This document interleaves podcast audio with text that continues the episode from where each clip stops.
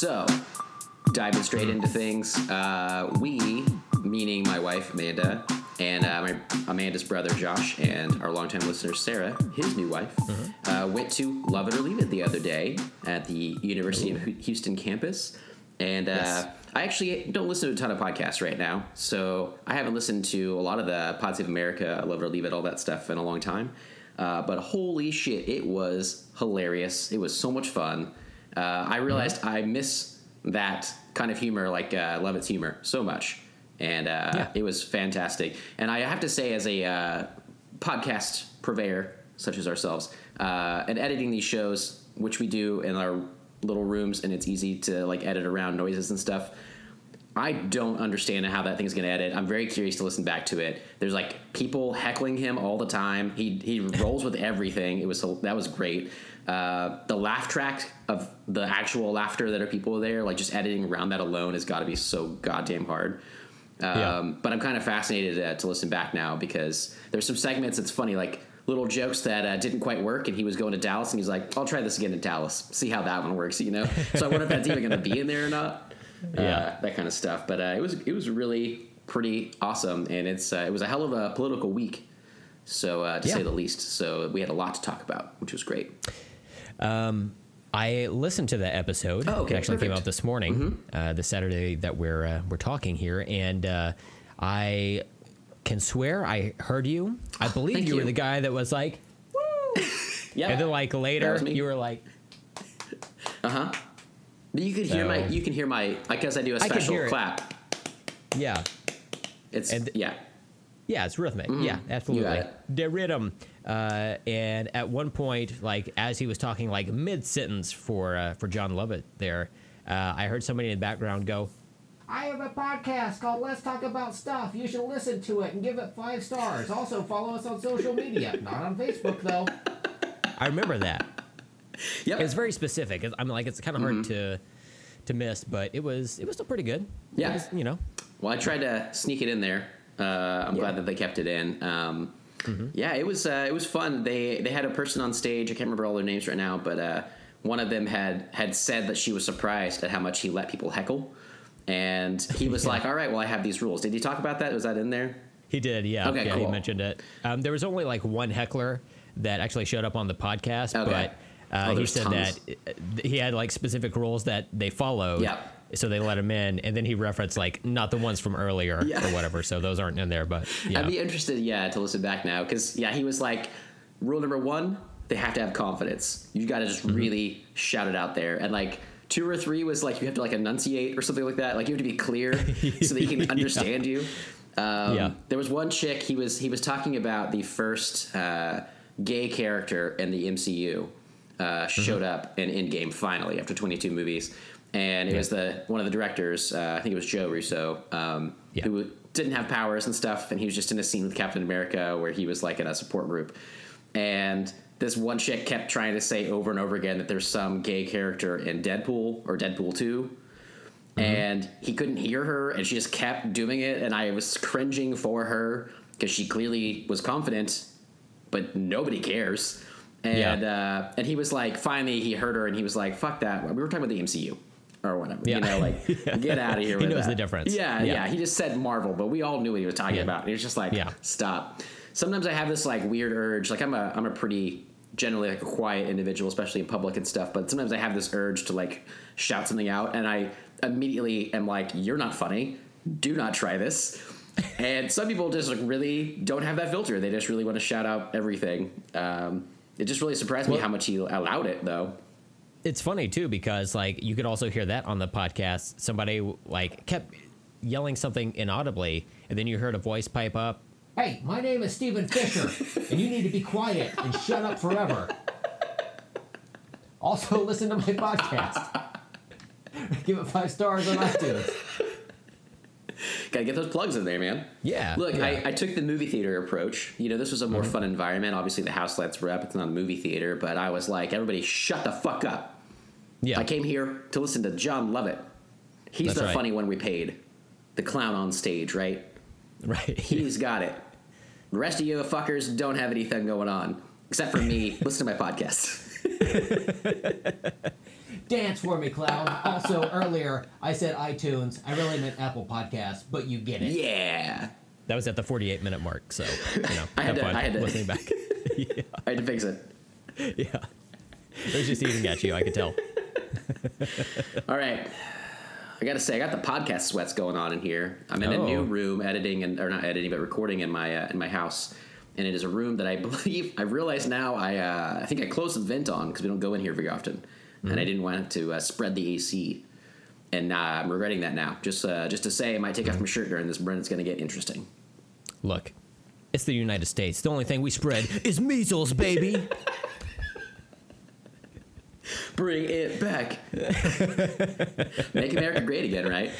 That's right. Hey, you don't tell me what I can and can't do. If I want to have a measles outbreak, destroy the United States, well, I'm gonna do it. There was a, a chick on that podcast. They brought up measles, and she was uh, saying that somebody there's like a, a meme going on now where they're passing around Brady Bunch, uh, like memes of an episode where they all got measles, and it was just fun because they got to stay home. And they're Yeah. pointing out like, oh, see, it's not that big a deal. And she was like, yeah, because when that came out, polio was around, so those measles didn't look quite as bad. I was like, holy fuck, so good. God, what Yeah. a get vaccinated, yo. Well, to my knowledge, the Brady Bunch was in fact a documentary, right? Like it's Oh. it's not like they could have just had writers come in and write whatever they No. want, you know, to make things spin things in a positive way. No, no, no. no, no. no. That's ridiculous. Yeah, that's not how we do things. Uh, and it was like one episode. Everybody was fine. Just got to miss some school. Totally, totally how it happens. Don't Yeah. worry about it. You're not going to die. Probably might. Probably might. Sure. I've got my fingers crossed. Look, I already paid for the headstone. Okay, Oh yeah. So you I put the- you want to use it? I, I predetermined my death date, and uh, it's coming up very soon. So I You got a discount if you had them engrave it when you bought it. Yeah. So you went ahead and yeah, just- absolutely. yeah, Yeah. and in this case, you literally get what you pay for. So I'll be checking out. Is it going to be before the 100th episode? I don't know. Spoilers, yes. Oh, we're never going to make it there. We're close. I'm just Yeah. to stop. No radio contact at 99, baby. Well, look, we can throw a, uh, a Yeti mic in my coffin, Oh, okay. you know, and just record that dead silence and the sounds of centipedes crawling through my skull for that 100th episode spectacular. Sexy. People are gonna love that one. It's gonna be like very, uh, very hip. I don't think anybody else has done that, podcast wise. That's right. So- Yeah. You know what? We're breaking barriers here. Damn straight. When we're when we're talking about inclusion society, uh, what about the dead? Hello. Okay. Yeah. Look, and if you came back as a zombie and we continued the show and it, your side was just grunts, uh, which happens sometimes anyway, um, Yeah. that sounds great. I think that would be also. now I want to see Tim Allen, like the Home Improvement, uh, come back as a zombie. It's perfect. It writes itself. I want to see this this new episode spin off thing they they they can do with this. You love Tim Allen as Tim the Toolman Taylor. What happens when Tim Allen dies? Oh, Exactly. you did it yourself. I really did kind of naturally like oh. yeah. oh man, that's good. Uh, so Brent, what do you say? Uh, we are doing it. Hell yeah. All right, sweet. Uh, I'm Steven, I'm Brent. and welcome to Let's Talk About Stuff. And uh, today we're going to talk about some pop culture catch up because we've been doing so many other things lately, and I have so much to talk about. Things I mostly have seen, some movies, stuff like that, some TV shows, and uh, I got a comic Yeah. book in there. So, Wow. oh, exciting! Children's literature, huh? Yeah, that's what I call it. hey, do you go to? It's free comic book day that we're recording this. It is. Have you- it is free comic book day today. Hell yeah. Yeah. Hell Did yeah. you get any good stuff? Uh, I got some good stuff. Yeah. Sweet. So, um, are are you going? Have you gone? Well, I- here's the thing. Um, I'm feeling pretty good now. We're recording this at about three o'clock in the afternoon. Uh, Yeah. But until about two forty-five, I'd say when we started this thing, I was pretty hungover. So uh, I decided to forego that. Uh, I did pass by it. I went to Chick Fil A and got some chicken minis, delicious. Uh, but I didn't want to stop yet. And uh, their parking lot was full though. It's like in a I don't know if you remember, but it's like a shopping center nearby my house, like a Yeah. little strip center. parking lot was fucking jam packed full of people. So that's really good to hear. And I might still stop by afterwards uh, after the show and see what they got going on.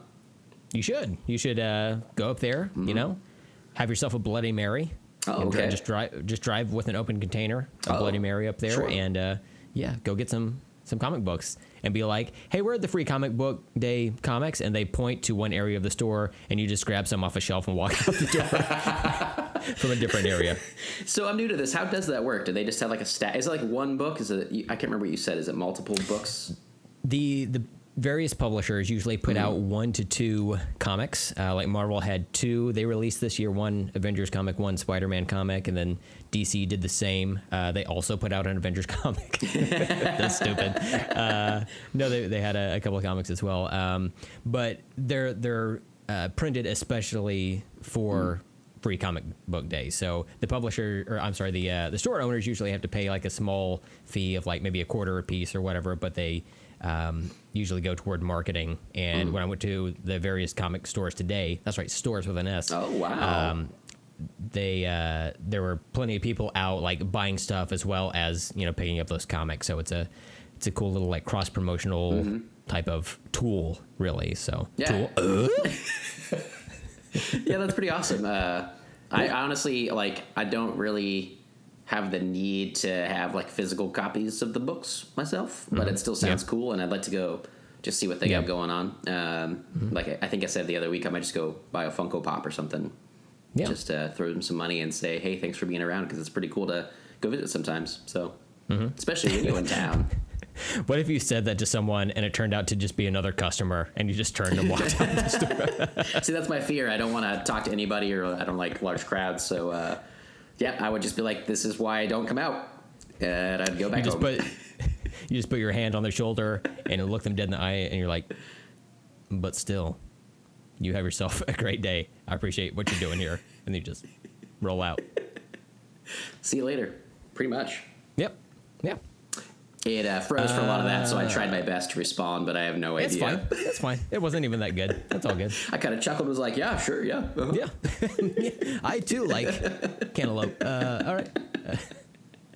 So, uh, should we just dive into uh, into the episode here? There's um, uh, a few things that we want to do before we get directly into the catching up of pop culture. Mm-hmm. Um, first, I want to give a quick shout out to Kent Blue and uh, his newly launched Role to Play Network. Yeah, so super cool. um, it used to be just the Role to Play podcast itself, and uh, of of which you and I and our wives appeared on like episode nine, I believe. Hmm.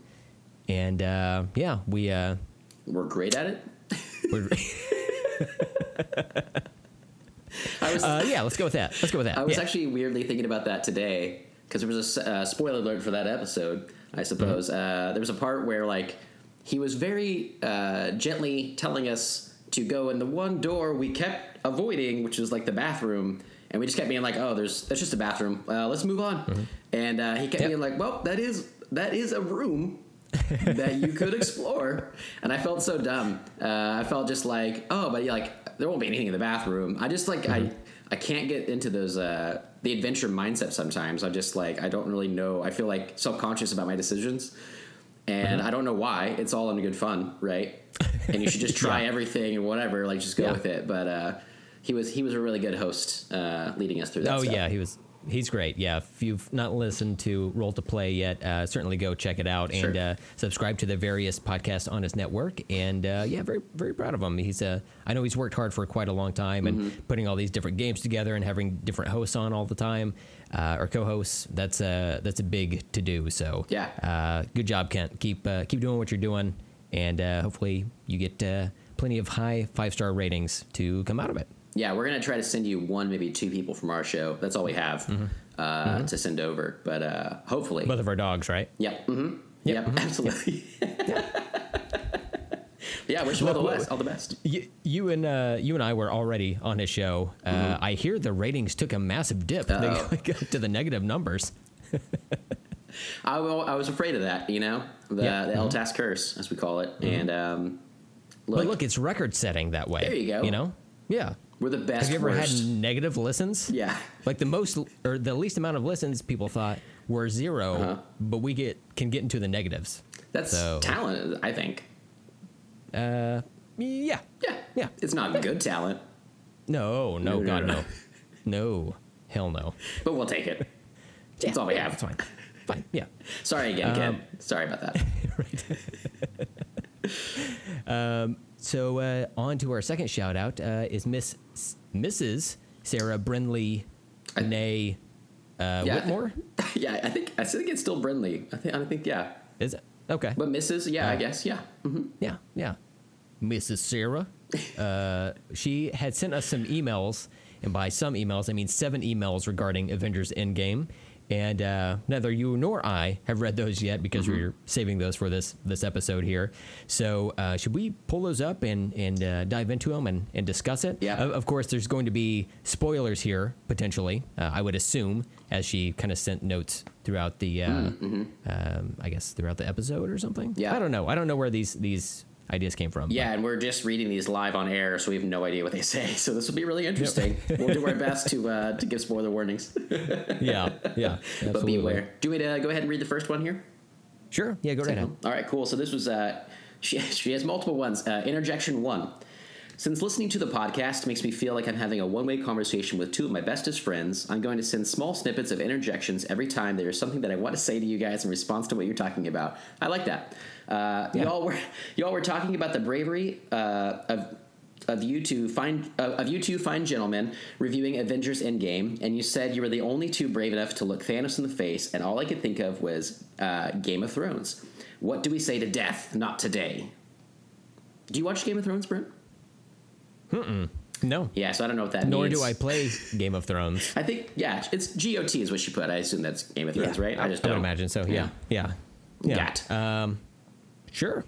Okay. Listen, sorry, lost on us, Sarah. Uh, I I didn't know. Yeah, I didn't. We never talk about that. I realized. Uh, I thought I actually addressing the fact that uh, on this pop culture review show that Mm-hmm. we never mentioned that one. That's a huge juggernaut of TV and uh, kind of Yeah. changed the landscape at HBO. But I've seen an episode. It was okay.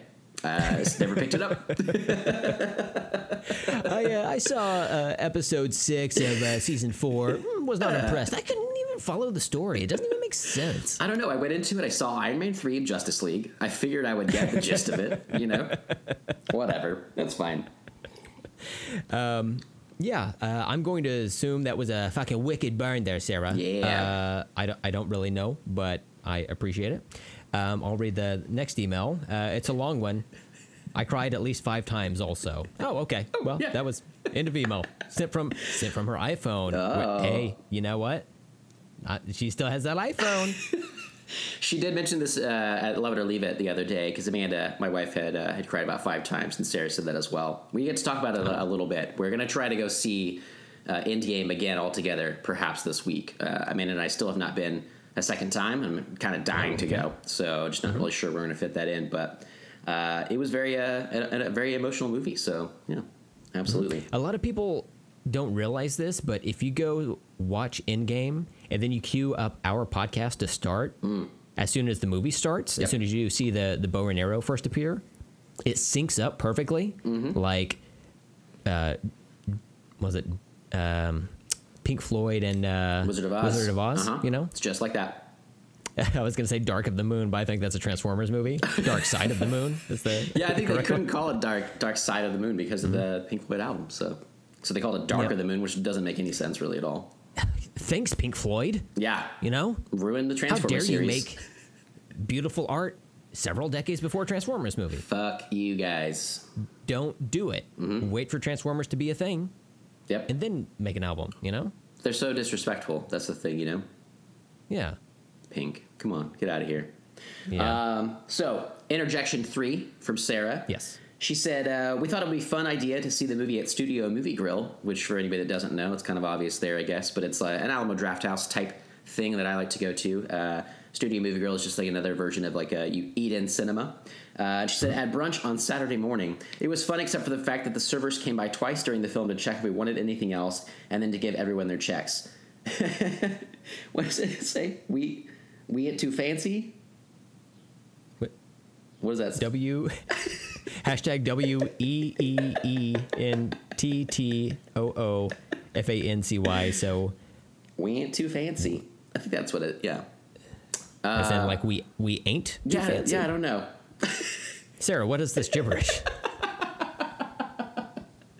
Oh my god, this is fun. Um, yeah, I wondered about this. Uh, my brother Danny went to Alamo Drafthouse uh, in Denver to go see Endgame, and he had mentioned that he he didn't want to make it through a three hour movie without having uh, like a beer in hand and uh, and some Yeah. food to you know get him through the long time of that, which I agreed with. But uh, I was concerned about the uh, experience of the servers going in and out. Doesn't really bother me, but some movies, like a big tentpole movie like this, it's sometimes they come in at inopportune moments and it kind of ruins the the ambiance of the film a little bit. So yeah, I could get that. yeah, uh, yeah. This is definitely a uh, a movie you don't want to be bothered during. Yeah. like you know. I can't one of those remember a specific one, but there was something we like a few times I've gone to Alamo and they like because I used to work there too, right? They try to drop their the check so you could pay it at a certain point in the movie, like it's like forty minutes before the end of the movie or whatever. But sometimes they do a really good job of like timing that with like a specific scene. But like, where do you do that in this movie? Right? There's like the last third of the movie is like a huge thing that they're like, don't leave the theater, go to the bathroom, like don't blink because you'll miss something. You know, there's so much Yeah. going on. So you really don't want to be interrupted at all. I don't really know the the opportune moment that they could have done that. So mm-hmm. I don't know. Yeah, I mean, if you leave at the incorrect moment or blink at an incorrect moment, you might just miss Howard the Duck in his cameo yeah. in this movie, which I found out earlier this week. Whew. Since we're in spoilers, you know, uh, there was a part of this movie where the you know all of the the the hero characters come back through those portals, Mm. and um, there's a, a picture that was found on Reddit, uh, a couple of pictures where it shows like in the the scene where we see the wasp coming back. If you look in the background, there's Howard the Duck holding like a little like Tommy gun or something Yeah, like that, something- some- which is yeah. insane, insane. It's pretty amazing. Well, the the funny thing about it is there was a um, there was an artist, uh, Leinil Francis Yu, who would whenever he would draw like a big group shot of Marvel characters, he would always throw in Howard the Duck. Oh, nice. So much so that the writer um, uh, Brian Michael Bendis. He actually like put in the script Howard the Duck is not in this scene, so he like, like, went out of his way. Yeah, yeah. That's pretty good. Um, on to Sarah's next email. This is uh, interjection 3.5. So we're interjecting an interjection here. Uh, also, during the silent death of Scarlett Johansson, so, I mean, like, she didn't die. Black Widow died. Wait, is, has No, I heard she's checked gone. on ScarJo? Oh Yeah, my God. she's gone. hmm Damn. Method. Uh, rest in power. Yep. You know? Um, someone up in my front row was weeping very audibly, inconsolably. That's crazy. Yeah, I It's heavy sobbing. Yeah, right. Yeah. Someone needs a hug. You're right. I mean, it's a tough scene, but damn. You're right. Maybe that was their character, you know? Everybody has a favorite Avenger, you know? Absolutely. Um, Yeah, I'm still. That's one of the things I want to. I'm curious to go back and see how the uh, Josh, my brother-in-law, when we were briefly talking about it on the way to Love It or Leave It the other day, he had mentioned that his second time viewing it, um, the scene, like the death scenes and some of the plot points and stuff, like didn't have the same emotional impact once you know what they are. Um, So I'm kind of curious to see how that plays out. I mean, that's like any movie, I suppose, but this one is just, you know, such a. Uh, an end game to this entire like franchise. It's just there's just so much weight behind all of the movie, you know. So um, I still think they'll they'll carry some weight, but uh, once you know what's going to happen, like he mentioned, like Tony, you know, it's like it's still a big deal, but um, it's not like as big of a deal because you know Tony's not going to make it. So it's kind of different. So when Josh watches Bambi several times later, as he just like, yeah, kill that mama deer.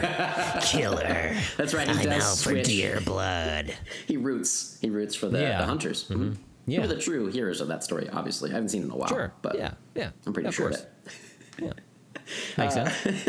So uh, on to uh, interjection four, uh, time travel. Excellent. Time travel. So obviously Cap didn't have any kids and never met anyone from his uh, from his lady uh, lady life's family. Uh, because her niece tells him in the past, now his future, that she never got married, right? Um, I thought she did get married though, but I'm trying to remember. I, I thought so she too, said. but but I don't know that it was she actually said it. Whereas she, I thought she had like a, a wedding band on, Hmm. and uh, what was it, Winter Soldier, Mm-hmm. where uh, Cap goes and sits by her bedside. Yeah. I thought there's something, and I thought I heard. So I, yeah, I, I can't remember that scene with the, the niece right now, but um, I did you know read about some of this because this was one of my, my brother Danny's complaints about this was uh, he said that he thought it was selfish of Steve Rogers to go back in time and that she was married and that he like replaced that husband and that life that she could have led and took that from her and everything. And i thought that was interesting because i, I think it is a selfish act sort of but i don't i don't think that that's a bad thing. For one i think that he was the love of her life and vice versa and that they got to live that together and she would have preferred that over the husband that she had uh, 2 off screen they he could have told her i'm from the future like the other cap is in the ice here's kind of what happens or whatever. Um, and then three I, I heard a little bit about i was reading about it and they said in her show um, that was like on abc or something Yeah. that they she had a husband but they never show his face. And so i'm like my new idea is that captain america is her husband and always has been. He just changed his name he was he wasn't steve rogers anymore when we saw them dancing essentially at that. And my version of this so far i think that he went back and married her and told her like i'm from the future but we can live this life together. And then he led like a quiet life with her you know from then on or whatever even though even if she did adventures or whatever. So uh, that's kind of where I'm, I'm going with it. I want to imagine in my head canon, this is how it plays out. Like he travels back to time, um, maybe just like shortly after he went in the ice back in the day, right? And she's gone home, and she's sitting in her home sobbing. It's a little uh, rapid tap on her chamber door. She opens the door, and Cap's, you know, leaning on the door frame, like giving her a uh, a sexy look, and uh, he's like you up? And then she's just like, wait, what? And he's like, oh, wait, no, I- uh, uh, that's a thing in the future. Uh, I'm, I'm from the future. And so they, they uh, end up staying together. And like you said, they, um, they decide to have him change his name just to um, not arouse suspicion. So he changes his name to Roger Stevens. Clearly. And they remain together forever and ever until her passing. And uh, then he has the shield and uh, passes it along to Mr. Sam Wilson. Easy easy peasy Yeah, I'm totally with makes that. sense. yep Poke a hole in it. You can't. Can't fucking do it. don't even try Try it. Yeah. Yeah. Um, interjection five, again from Sarah Brindley. Um, who ended up with Thor's hammer? He has an axe, right? To my understanding, before um, Roger Steven, I'm sorry, uh, Steve Rogers went back in time and put all the time stones back. He also took Thor's hammer, Mjolnir, and took that and dropped that off where um, uh, Thor and Rocket left off.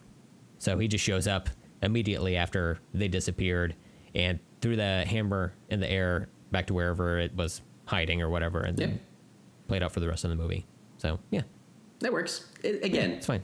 don't think about it too hard he went back and put the stones where they're supposed to be totally works Yeah. it's all good Yeah, it's fine. goes goes back, gives that soul stone to Red Skull, and he he like squints a little bit, and he's like, "Hmm, you look familiar.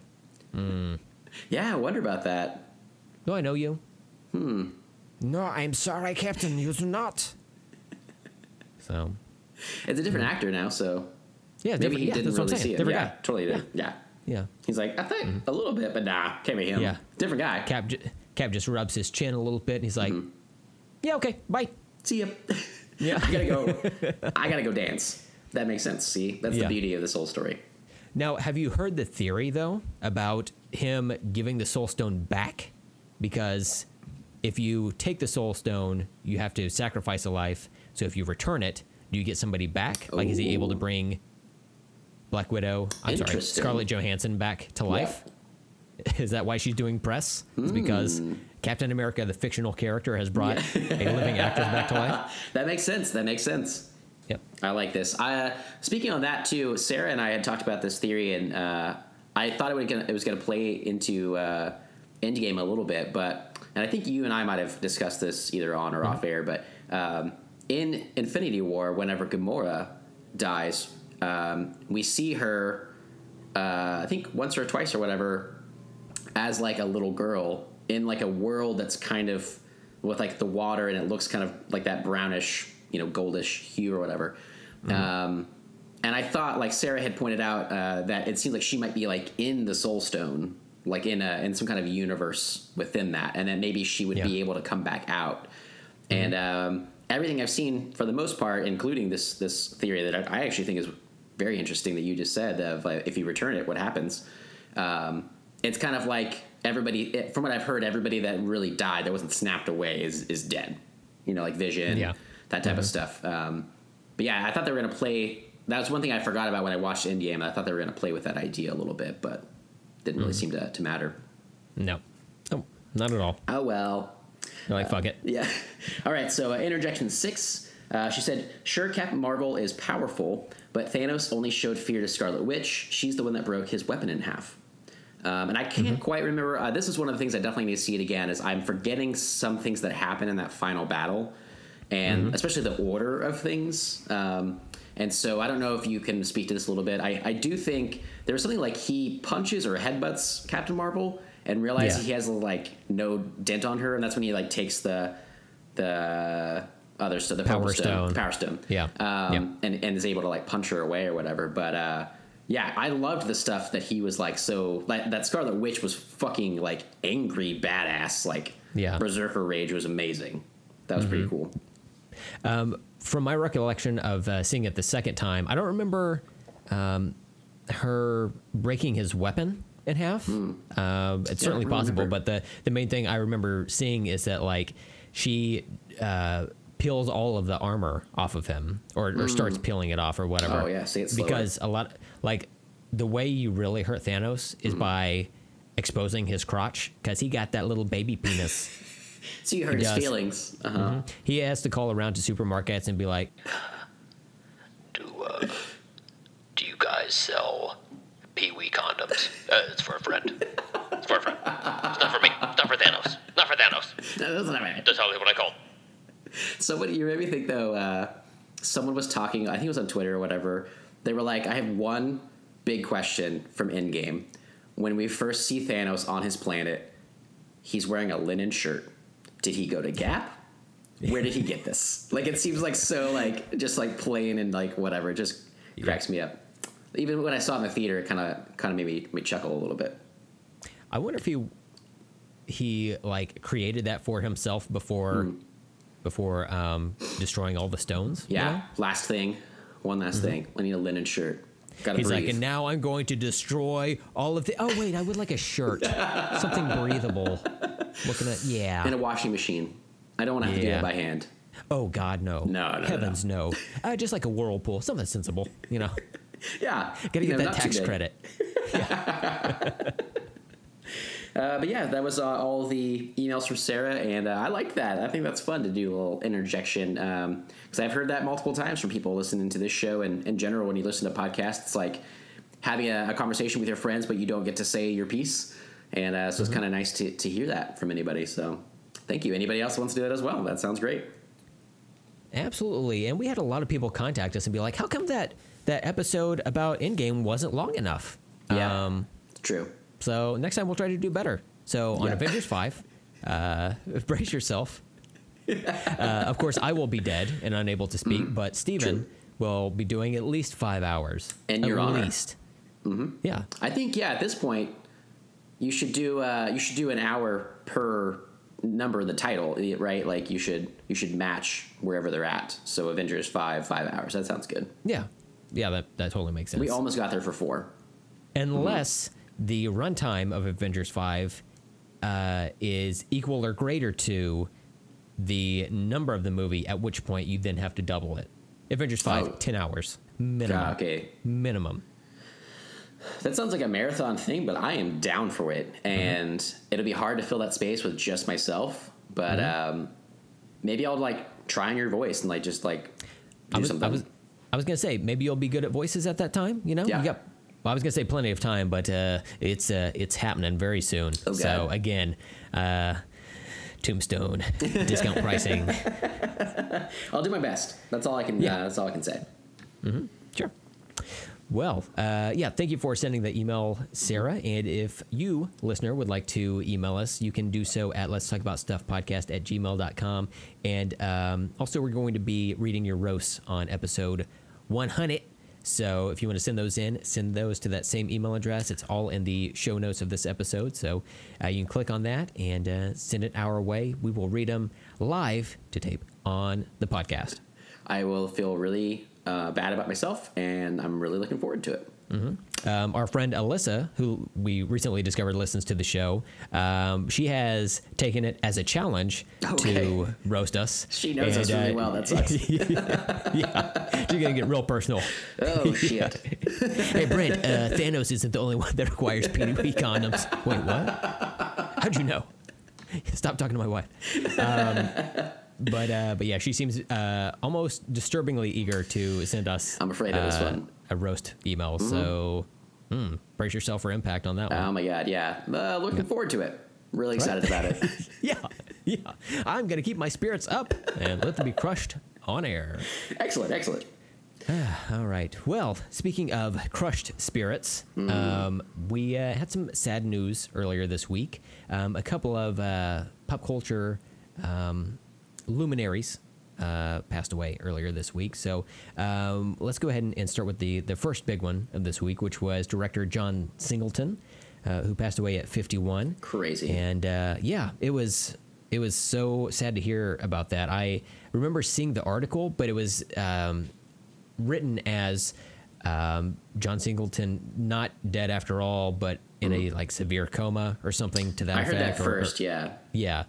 Um, so I thought, oh, okay, well maybe there's a chance he will, you know, get better or bounce back from it or whatever. But yeah, it was just like a few hours later, it, it um, the headline read that he had in fact passed away. So Yeah. that's very, very sad. Very so sad. young. That's so crazy. Um, If Yeah. I remember right, he had like a stroke. I think it was. What, oh, it's like I heard news so fast. It was like a stroke, coma, and then they were pulling off life support, and then he was Mm-hmm. gone. Like it was so fast, like just a few hours, like you said.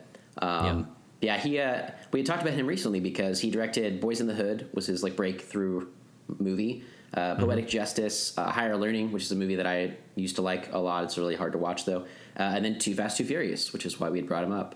So um, yeah, it's just interesting that we had just kind of been on that movie recently and everything. I would have never expected him to to pass this early. So It was such a weird reaction for me because as I heard that he had in fact passed, in my brain, the way I rationalized it was, uh, or irrationalized it was, but we just talked about Too Fast, Too Furious. He can't be dead. yeah, like like, like the Yeah. universe cares what I Yeah, think, right. or you know whatever uh, recent uh, works I I just uh, took on by a, a, creator. Um, but yeah, it was, it was very sad too to hear about his passing. Um, I, they were talking about it on Fatman Beyond, which is Kevin Smith and Marc Bernardin's podcast, and Kevin Smith said that he's 48 and he already had his heart attack. Oh, God, yeah. and that um, you know this is just you know a, a few years or it, he's just a few years older than Mm-hmm. um, Kevin, and um, he said that it was just you know it's just so scary. Um, Mm-hmm. And luckily, Kevin was able to um, you know recover from the heart attack and everything. But um, like it's such a young age for the, yeah, for that to be something to to go through. Uh, I, like when I was younger, I used to think, "Oh, 50, that's so old." But now I'm like, Oh my God, yeah, I'm, I'm 36 right now, and I'm just like, "Oh, that's a that's coming up soon. that's right around the corner," you know. So Yeah, it's really weird. Mm-hmm. Um, just like any anytime that someone dies that young, like uh, thinking back to Kevin Smith's heart attack, like now you mentioned Mm-hmm. that, it's like holy shit, like he would have been like it was like last year, like forty seven. Then Yeah, so, Uh, yeah. if we had read the news that Kevin Smith died at forty seven, and it's like holy shit, that's so young, and that doesn't Yeah. feel that far from us anymore. Right. Mm-hmm. And uh, yeah, so it's it's pretty scary. Um, yeah, I don't really. I mean, like John Singleton wasn't like a, a favorite director of mine or anything like that. Mm-hmm. It's more about the uh, the impact he had, the legacy he had for for all his fans, and just passing so young was just really Mm-hmm. really hard to take. So yeah, um, he also mentioned uh, Kevin Smith about John Singleton. He also mentioned that, or maybe it was Marc Bernardin, but um, they mentioned that he had been in the film industry for 25 years as a working professional, but he had only um, directed like 10 movies, like during that time, um, which is pretty crazy. Um, that just kind of shows that even though he was nominated for was it best director and best screenwriter for For Boys in Too the Fast, Too Furious. for Too Fast Too Furious. Oh, of course, yeah, he won. He won like eight Oscars. He, Every year wins an Oscar for it. Um, yeah. that good. Uh, that's like how difficult it is to Yeah. put a movie together. Is like somebody with that much clout um, Mm-hmm. still has issues, you know, doing doing that. Um, but yeah, man, it's crazy, crazy Yeah. to hear that he passed. Yeah, and then unfortunately, um, the other day before the, this podcast, like uh, two days ago, I guess now, we also Mm-hmm. heard that uh, Chewbacca actor Peter Mayhew passed away at 74, which I also think is still pretty young. Um, Yeah. I haven't heard the cause of death for him. I knew that he had filmed Force Awakens, but they didn't. He didn't come back for Solo, which was you know like a big Chewie role. Um, and then he didn't come back for the Last Jedi. They had another actor in that role, and all I had ever heard was it's kind of just like general health issues. Um, he's a very tall guy, obviously, and I, I heard something about that, like his his legs or his knees or something like that, or his back, something related to his his you know uh, tall tall height um, had affected that. But yeah, seventy four is still pretty young too, and uh, that one that one definitely hit home for me. I mean, Chewie's like America's teddy bear, you know, like he's everybody's lovable hero. So Yeah, yeah.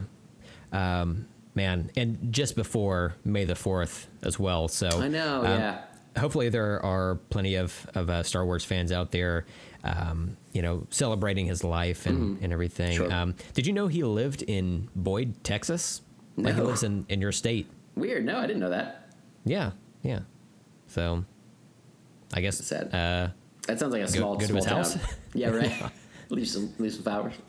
Yeah. Um, yeah, that one uh, that was pretty tough though. I, I, I read a lot of good little like uh, small snippets of, of quotes, I guess, from like Harrison Ford and um, Mark Hamill and stuff about Mm-hmm. him and how how great of a guy and a friend he was. And um, the big thing they kept talking about, which I'm not like a, a big enough Star Wars fan to go to conventions or anything like that, but he's always, I guess, been a, a champion of the fans and interacted with them at conventions and, and elsewhere. And um, so that was it was nice that he was uh, you know interactive with the fans and uh, loved him as much as they loved him.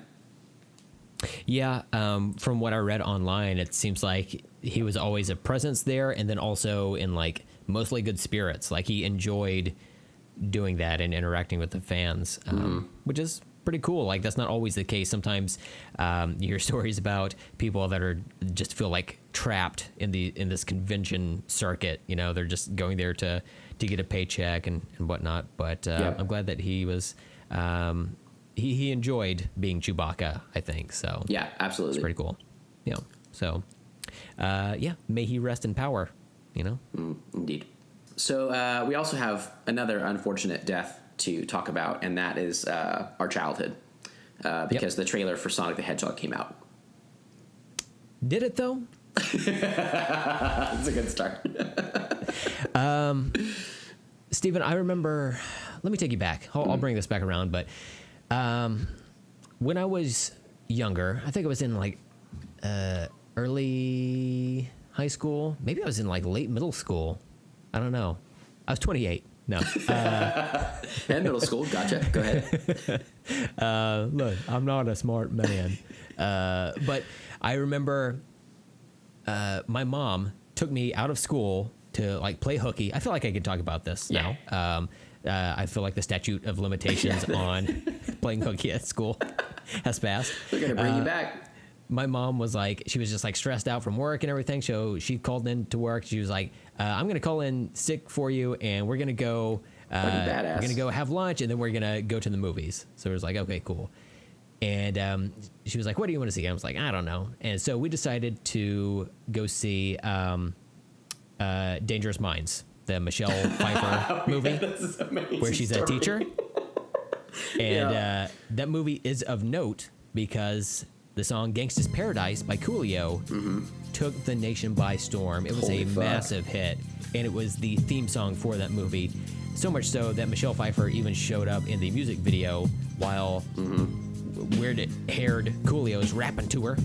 They have their chair turned backwards. Yeah, oh, that's- because they're business. they're hip. That's how that's how you and I sit in chairs right Yeah. now. People don't know that about the podcast. little behind the scene fact. Yeah, We- mine has arms. It's hard to get my legs in there, but I do it. It's very difficult. It's yeah, it's almost cumbersome, but that's just Yep. it's how we roll. It's, we're cool, I guess. cool. You know, some You people can- say, It comes through in our voices. You can tell. yeah, hey, Yeah. you up? uh, but the reason I bring that up is because that song, which uh, was very poignant for that particular movie, is again used in the trailer for Sonic the Hedgehog. Absolutely. Why? I don't know. They, they wanted a popular song to play in this trailer. I don't know. I don't know Oh, why man. they, they put that in this. I, I think that was trying to be ironic in a way. I don't. Yeah. It really does not work. Were they? I, what year was Dangerous Minds released, and what year was Sonic, whatever, uh, maybe three released? And maybe maybe they're trying to be like, people used to obviously listen to that soundtrack while playing Sonic the Hedgehog. We're gonna bring it back. People are gonna get that nostalgia bomb because they did this. That's the best connection I can try. I can try to make. um, it's possible. So um, let's see. Sonic. Uh, oh, not Hedgehog. Uh, let me see, uh, put the right thing in there. And you say three. Three sounds like a, a good number yeah, for me. like that might be around the same time.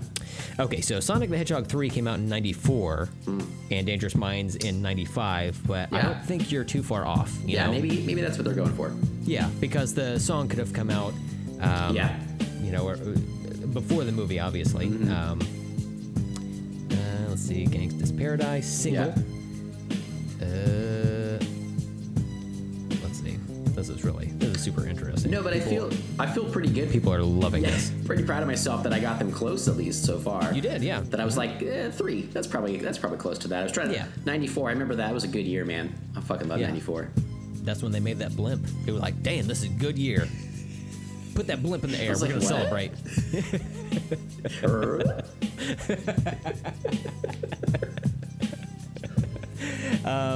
So yeah, they're they're they're all in the the same yeah. Okay. era, you know, So same twelve month period. still Sure. doesn't make any sense, but just Yeah. just trying to throw them a bone here. Maybe that's the connection.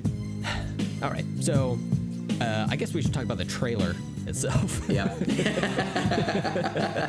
so the trailer came out, and uh, look, we've seen some little clips here and there. There was like a poster where you could see Sonic's weird furry legs dangling off of the um, Golden Gate Bridge or whatever, um, and there was like a silhouetted um, character poster of him like kneeling down, getting ready to uh, run or whatever. It's like in a, a runner's pose. Uh, it's like weird downward doggy, that type of thing. There you go. Um, and uh, this is the first time that we actually get to see Sonic and all his human teethed glory uh, with his weird elongated body. Um, it's just weird. That's the one that But really the- bothers me the most, the- honestly. The the thing of note, and they actually mentioned this on uh, the episode of Love It or Leave It that you let's just say guest hosted on. sure. Um, they there was such an uproar from the fandom that the director took to Twitter and he promised to fix the character design, yeah. which is insane. They have like I can't remember when that. It's like five or six months till it comes out. yeah, it comes out in November, I think. Yeah, and I saw when I saw this online because we already had this uh, to talk about. Like I think a lot of people, obviously, that the trailer came out and we, we're huge Sonic fans. But uh, within that time period, since we put that on the script, he came out and said they were going to fix it. And um, I don't know, like uh, that just doesn't seem like enough time for. Uh, like I, I read someone they were like, it's called Sonic the Hedgehog. It's not like this is a bit character. Like he's going to be in nearly every scene. Like you can't just replace that easily. You know. Uh, Yeah.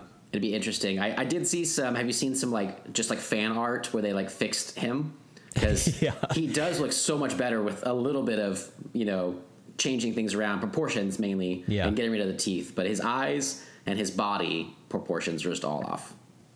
The the eyes didn't really bother me all that much, um, but it was the, the the teeth do look It's creepy. just uh, yeah, very much so. It's like um, a nightmare come to life, that type of thing. You know? It looks like like I would imagine they're like fake teeth. Like he stole them from a human and put them in his mouth hole, but they look like baby teeth. So it's as, as if a baby or like a child had dentures that he was able to steal. And that, whatever the scenario is, it's just all creepy. Papa, when I I lose my teeth, where do they go? Well, son, they go into the skull of one Mr. Sonic the Hedgehog. That's where they go, and that's I- where they live until they're corrected by the director. That's uh, that was introduced in Sonic the Hedgehog 2, I believe. Mhm. Yep, I believe That believe was so. a big part of that. that was the main story thread that we threw out, and they were like, "We got to bring in another Yeah. character." Uh, Two-tailed fox. I'm going to lunch. You fucking figure it out. Yeah, I think this is just unfortunate because video games always, you know, they have the video game curse when they're trying to be uh, translated into movies. And Detective Pikachu, which I know Jon Lovett had brought up on that show as well, had uh, has gotten better reviews from people that have uh, seen parts of it or whatever. I'm not, I'm not a big Pokemon fan, so I don't really care about that one. I'm a huge Sonic fan though, and I just think it's really weird this type of story why they would place him in our world. Like when I when it first started, that was the the biggest thing to me. I was I was like, oh, he's just here on Earth. Um, his world is so colorful and interesting. I don't like that. That would be just as great to see as the character of Sonic. You know, like I want to see the craziness of the spiral shapes and all that stuff. Like, how could they fit that in and make it interesting? I, I, I really thought that would be more the direction. I didn't expect it would uh, just be James Marsden as a cop who catches him. I didn't Yeah. expect that. Yep. um, uh, like you said, you're not a big Pokemon fan, but Mm-hmm. you have said that if they don't put Blastoise and Magikarp Yep. in that fucking movie, you are gonna have a, fucking riot. Are those real Pokemon? I, you could just be pulling my leg here. I don't even know. Yeah. Yeah. Is that real? Okay, cool. Yeah. Cool, cool. Yeah. mhm. So yes, and I you'll notice that. that. that I was looking at you directly the whole time you're speaking and did not have to look that up and just have that knowledge in Yes, my brain. Yes, you did. Yeah, but mm-hmm. I you're mm-hmm. so good at coming up with stuff. I was like, this could be a bit, and he's just making names up, and I would not be able to tell the difference because I just Steven, don't do you think that they're going to evolve Pikachu into Raichu during this movie? Or are they going to save that for the inevitable sequel? Sequel? What is this word? what do this mean? Yeah, yeah, yeah. Um, I thought about it a lot. Obviously, um, Mm-hmm. Yeah. huge fan, and um, I think that they will want to save that for the sequel, much like they will let Jim Carrey become the Doctor Robotnik that we know and love, um, with a, giant fat suit at the end of this one for the inevitable sequel that we're all going to be begging for for Sonic the Hedgehog. So. Well, at the end of this trailer, we do see him with a more classic Robotnik Robotnik look, Mm-hmm. um, but he's still skinny. So yeah, I, I think they, they have to bring that that fat suit in. Um, and you know, speaking of sequels, hopefully they have Geodude in the Pokemon uh, sequel, uh, Detective Pikachu. Geodude, Totally. right? Yeah, Yep, I'm with you weird, there. Both- weird rock guy with uh, weird rock arms. Yep. I just, you know, we've had our discussions about Mario versus Sonic, Yes. and the fact that we have the cinematic joy that is the Super Mario Brothers movie, mm-hmm. and then this is going to be the Sonic movie. It's just really unfortunate. I know that some people don't really like the Super Mario Brothers movie. I fucking love that movie. So, th- if people think that was bad, though, whew, man, they really did not give Sonic the right treatment. yeah. Know what I'm saying? Yeah. I don't know why they didn't just make a, a movie with Sonic characters that was just all CGI, just like all Yeah. the characters from the video games, and do it that way. Mm-hmm. Like, why even drag the real world into it? Like they have the the Sonic character fully realized in the Wreck It Ralph movies. Oh, okay. Um, So yeah. just just take him from that and put him in a video game world. That's what we want. Does he like? I don't watch. I haven't really seen the Wreck-It Ralph movies. Uh, does he Mm-hmm. look just like the video game characters? Or any change to his design? Is he like straight out of the video game in that? Oh, and straight out of Compton. Uh, yes, he's out of out of uh, the video game. I I read somewhere that for the Wreck It Ralph movies, they had to coordinate with all of the different video game companies to determine the like sizes, the actual Oh, sizes yeah. Mm-hmm. of each of the characters in relation to each other. So Sonic has to be at least this tall if he's standing next to Zangief versus if he's um, standing next to Q*bert or whatever, you know. So Mm-hmm. there's probably a lot of proportions they had to suss out. But yeah, it seems like they've got a fully realized version of Sonic ready to go. Yeah, I don't know how yeah. how much or if it differs from the ones from the like modern video games, like the 3D Mm-hmm. graphic um, video games. But uh, yeah, that's just give us that. Why, they- you know yeah. what? Why don't they just take that and put that in the real That's world? Like, why does he have to be furry? like, you don't need to make him furry. It's not like, oh, okay, he's obviously a hedgehog. It's, it's just the the only difference is that he can talk and has uh, weird human teeth. Yep. No, he's he's like blue for some reason. Like if you looked at him, you would not be like, oh, here's a hedgehog that can stand up upright and has tennis shoes on. No, it just looks like a weird fucking creature. Yep. Just go with it. Just keep the weird creature as a, a like the video game version. It. I heard online that because I don't really know what Sonic, like what the world is supposed to be. It's just the Sonic world, like in the video game, right? But uh, Yeah. for the movie, I heard he's supposed to be like an alien. Um, I'm not even sure if they talked about that in the trailer. I've really kind of forgotten a lot about it because I wanted to. Um, but uh, it's kind of like he, in my head now. He's like Rocket. You know, he's like he's a raccoon, but he's not a raccoon. He just looks like one. So it's like Yep. he's a hedgehog, but he's blue. But man, they really just like fucked that up and then made it this other creature that's just fucking scary and weird. A lot of people don't realize that when you look at the trailer, there's more CGI than people think there Mm-hmm. Because sure, like Sonic is obviously a CGI character in this movie, but ever since filming X Men, James Marsden always has the Cyclops visor on. Oh. so all of his eyes are CGI work. So before people start bitching about what Sonic looks like, Yep. look at James Marsden's eyes. You know, they look Uh, good. You can't even tell. Like if you, like if you like paused it in the in the right frame, you could probably tell. Mm-hmm. Or if you had like a lo-fi version of it, but otherwise, the CGI on his eyes to make them look human look great. Which is really uh, impressive because there's always the uh, chance of the uncanny valley, and if they can oh, nail the that, Uncanny X Men. right? And like Justice League did so poorly with the mustache thing Mm-hmm. uh, on Cavill's face, you know that the they're really stepping up their game for the Sonic movie, which is Yep. really pretty great. Obviously, they are. Brent's making the, the Cavill face. It's pretty good. oh, my favorite Lady Gaga song.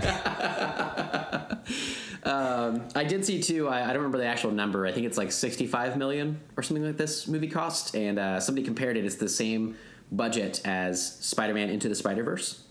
So Wait, what? Yep, Holy that's shit. that's what I saw online, and uh, don't don't confirm that, don't Google that, but I'm pretty sure it's right. Um, but yeah, when you say like, why not just make it all CGI, right? Like, I still haven't seen Into the Spider Verse, but from everything I've seen of it, it's like a you know kind of a revolutionary take on animation. It has like these incredible visuals and stuff like that, and the fact that they Mm-hmm. could make that epic movie and then with the same amount of money go fucking make this Sonic version, it's just very Mm-hmm. uh, very upsetting. To be fair, of 30, 30 of that 65 million was uh, for Jim Carrey's fee, just to have him appear in a movie. Yeah. there you go. Right, damn. Yeah. I think they could have done something else. Yeah. You would have thought. Could have done something else. I saw. Mm-hmm. Uh, last thing I'll say about this is I saw. I was really disappointed in Jim Carrey just being like skinny Jim Carrey or whatever. Mm-hmm. Um, uh, but I saw a cosplay of Robotnik online that was fucking stellar. This dude, holy shit, he, he looks like a bigger dude already, but I think he padded Mm-hmm. it out to be more like really round, like a ball of a, Yeah. of a torso. Uh, but he had the mustache going on. Man, it, it looked really good. Um, and then also on the on the Jim Carrey note, I guess uh, someone else had tweeted something about this movie. Uh, I think it was on Reddit rather. Somebody had said this looks like the perfect 2003 movie. Um, right, like Jim Carrey Yes. more in his Yeah. prime, and uh, the effects and like all of it. And I'm like, yeah, that really fits in with that era so much more Yeah. than fucking 2019. So This this movie seems like um, like when I first saw the trailer for that movie Monster Trucks that came out like a few years ago. Uh-huh. Yeah. That and uh, that that um, that newer movie that has the the kid that finds like a, a robot or like a cyborg dog or whatever. oh yeah, I don't know. Uh, it was that. like Axel, like A X L Oh, or something yeah, like okay. that. Uh-huh. Yeah, it's like, oh, this movie is for whoever sees that, but whoever sees that, like, Yeah, right. who who is that movie for? Like, are there kids clamoring to see this? No, they want to go see Avengers. Yeah. ninth time or whatever. absolutely, as do we. Yep. Uh, so you want to move on to uh, a little comic talk? I suppose so. Oh, have you so. read a comic book before? Children's I've- media. I've read. this really, we should just name this podcast like children's media. Yeah. That's all we really Yeah. consume. But um, Yeah. sometimes we do something highbrow. Um, it's been a while, I think, but uh, nope. I'm gonna. I'm. I'm going to allow you a moment to take that back. It has been a bit There we go. since uh, anything. It's been a bit. Damn it! Um, but we uh, we continued on with the War of the Realms series with issue number three. Yes, absolutely. Written by Jason Aaron, drawn by Russell Dowderman. Dodderman. Doubter, Doubter, D, D, Russell D, Russie D, There you go. Uh, colored by Matthew Wilson and lettered by Virtual Calligraphies. Joe Sabino. Um, so yeah, this is issue three of War of the Realms, and uh, so last time we we left off with the different um, hero characters going to Avengers Mountain and deciding to split up into groups and uh, go complete separate tasks and whatnot. Um, so we kind of pick up from where we left off in, in that regard here. So uh, we still have um, some characters at Avengers Mountain, um, like Captain America, and um, some of the other characters are tasked with going to retrieve Thor from uh, Frost Giant place. Uh, uh, Right. Nibelheim Nipple- oh, because yeah, it's so that's it. cold. Yeah, it makes your Yeah. nipples erect. Uh, pretty sure. I think that's how they came up with that. yeah, that's that's where the right. Mm-hmm. that's where the word nipple comes from. Actually. Wow. Yeah, you can trace Okay. it back. Very trace cool. it back. Very cool. Way back. Um, so yeah, they're gonna go do that. In the meantime, we have Daredevil. Dare, What happened? I said Daredevil uh, with a B instead of a V, and that delighted me to no end. Daredevil. Nice. languishing in the laguna with Oh. libations. There we go. That's a good one. I'm warmed up. I feel warmed up just from you say that. Wow. I am warmed up. um, Daredevil is uh, on Asgard. He's hanging out with Heimdall. And, uh, you know, when we first started talking about War of the Realms, uh, we were talking about that cover where Daredevil has uh, like a star pattern in his costume to represent um, uh, universe like abilities. And I thought that he was going to bond with the uh, Captain Universe um, power that's out there that uh, also mimics that same effect. Didn't even cross my mind that in the comics, Heimdall has that same effect his damn self. Ah, gotcha. At this point in the continuity, Heimdall, who's played in the movies by Idris Elba, uh, is blinded and cannot see. You know who else can't see? Dare fucking Devil. Um, he decides to get Heimdall's sword, and he becomes all-seeing at this point, and uh, so much so that the comic book labels him as get this, Daredevil, the God without fear, instead of the man without fear. Bam. That's his, that's his tag from the comic. Okay, cool. I was I'm not sure if you're aware of that. Yeah, I thought so. yeah. We should get back to this podcast. Okay. Uh, yeah, so he is all seeing, all powerful, all of that stuff. Um, at this point, the Avengers arrive in uh, the Avengers. Well, I guess they're all kind of Avengers at this point, I right? guess so. Even Howard the Duck, you know? there you go. since he's at that, that gathering. Um, so uh, Captain America, Spider Man, Wolverine, and then Luke Cage and Iron Fist, they all show up to Jotunheim, the realm of the giants, and they go to uh, help rescue Thor. And uh, there's a little battle that takes place there. Um, they eventually um, follow or decide to follow some the sound of some screams and whatnot to um, try to rescue Thor, thinking he's in peril. Um, is that the case? Find out shortly. Um, beyond that, uh, it shows uh, Svartalfheim, the realm of the Dark Elves, and some of the the heroes like She-Hulk, Ghost Rider, um, Blade, Punisher, um, and uh, I think it's Lady Freya. Uh, somebody there with a think so. sword.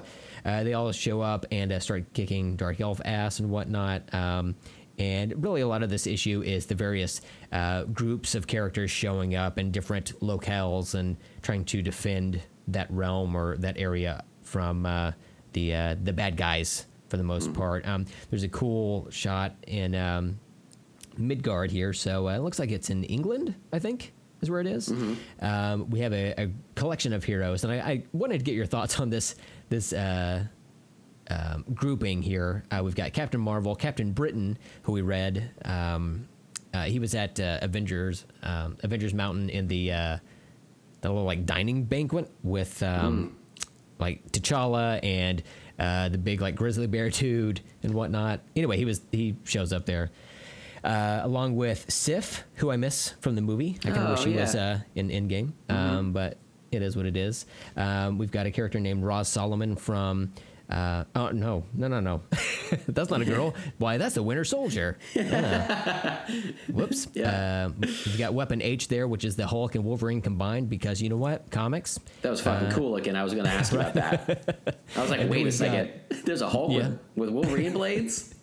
and these weird like uh, looks like Apple HomePods just stuck all over his body. You know what? He gets a good signal, so whatever. Bluetooth works. Um, and then we also have Venom and Deadpool show up, and I think this is the first time that you've read a comic with Venom and Yeah. Deadpool in it, right? I think so. Um, as you'll notice, Deadpool speaks in yellow word balloons. Um, back in the day, it was established that his throat is so like like his whole body is riddled with cancer that it affected his vocal cords as well. So his word balloons have always had like a different um, coloring effect to them. It used to just be like a, a yellow outline. Now it just uh, um, is the entire word balloon itself is colored yellow. Um, but uh, yeah, so uh, did you have any thoughts on uh, this scene or this grouping of, of characters or whatever? Mostly the Hulk Wolverine thing was uh, was throwing me off. Uh, I was just like, I've never even heard of this before. It seems pretty rad. Uh, Bucky looks like uh, Bucky from the movie. There's a lot of these people, uh, as I've talked about in this series, look like the people from the movie now. Uh, but he reminds me a lot of that um, when he when he still had long hair. Uh, Yeah. Or when he does have long hair, I guess. Um, I like Deadpool. He made this joke because they, uh, for, first off, too, Captain Marvel calls them the War Avengers. Yep. I didn't know if that was a, a thing or she just named that here. I, I, uh, I believe she just came up with it off There the cuff. go. Very cool. Um, but yeah, she said something about uh, they're talking about like um, what is it? Uh, Earth. Nobody does uh, war like humans do, and I was like, that's sad. Uh, but then Deadpool cheers us all up by saying we're also very good at pizza and dramatic entrances, which I, uh, I cracked up at. So yeah, I actually think I would really like. Uh, I'm not a, I'm not a big fan of Venom. I don't really understand that character very much. Maybe if I read some more about it, uh, the movie incarnations of him haven't really Have been done- great. Your favorite. Yeah, that's what I'm saying. You get it. Yeah. Um, But Deadpool, uh, you know, from the movies and stuff, I, I really like. And then uh, I think I would really like that as a, a comic character as well. So I'd really like to read more Deadpool stuff. Okay. Uh, I will. Uh, I'll line some stuff up for you to do on this podcast. Um, let's see. So uh, we get back to uh, to Daredevil uh, with the the all seeing eye, the the power of uh, Heimdall there, and uh, eventually he just like sees too much and he just kind of freaks out over it. Um, a lot of the the rest of the issue is different heroes fighting in different uh, realms and whatnot. Um, we see uh, Tony Stark and uh, Shuri uh, hanging out with the the uh, the dwarves um, building weapons, and um, let's see, we've got Namor punching lava sharks because that's what you do.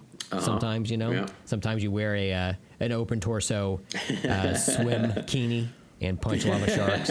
Uh, we've got a, a big shot of the Fantastic Four with uh, Mr. Fantastic looking so much like John Krasinski. Yes. Okay. I almost had to stop, uh, like all noise around me for fear of getting a quiet placed and Oh, being shit. destroyed by a weird alien. Makes sense. I uh, when I saw that though, I've wondered about. Um, I hadn't uh, since I'm not a big into the Fantastic Four. When I saw that and it looked so much like him, I was trying to think of him in that role in a movie in the future, and I don't really know enough about that character to see to, to say if he would be a good casting for that. But I in this, I was like, I I'm down for that. I'd be down for uh, John Krasinski. I know he tried out for Captain America um, years Oh, yeah. ago. Um, I think he was like pretty late in the process as well, and then he saw Chris Evans put on the suit, and he was like, "Oh no, I'm good." Like, I, yeah, I get it. uh, but I was like, for uh, Reed Richards, it'd be kind of interesting to me. Yeah, So yeah, I'd totally be up for that. Um, and uh, yeah, so anyways, the the Avengers, the Avengers, fuck, they're all Avengers. God damn it, it's hard. It's hard to do this. group number three. Yeah. Um, Yeah, Captain America's group with Wolverine and Luke Cage and uh, everyone else.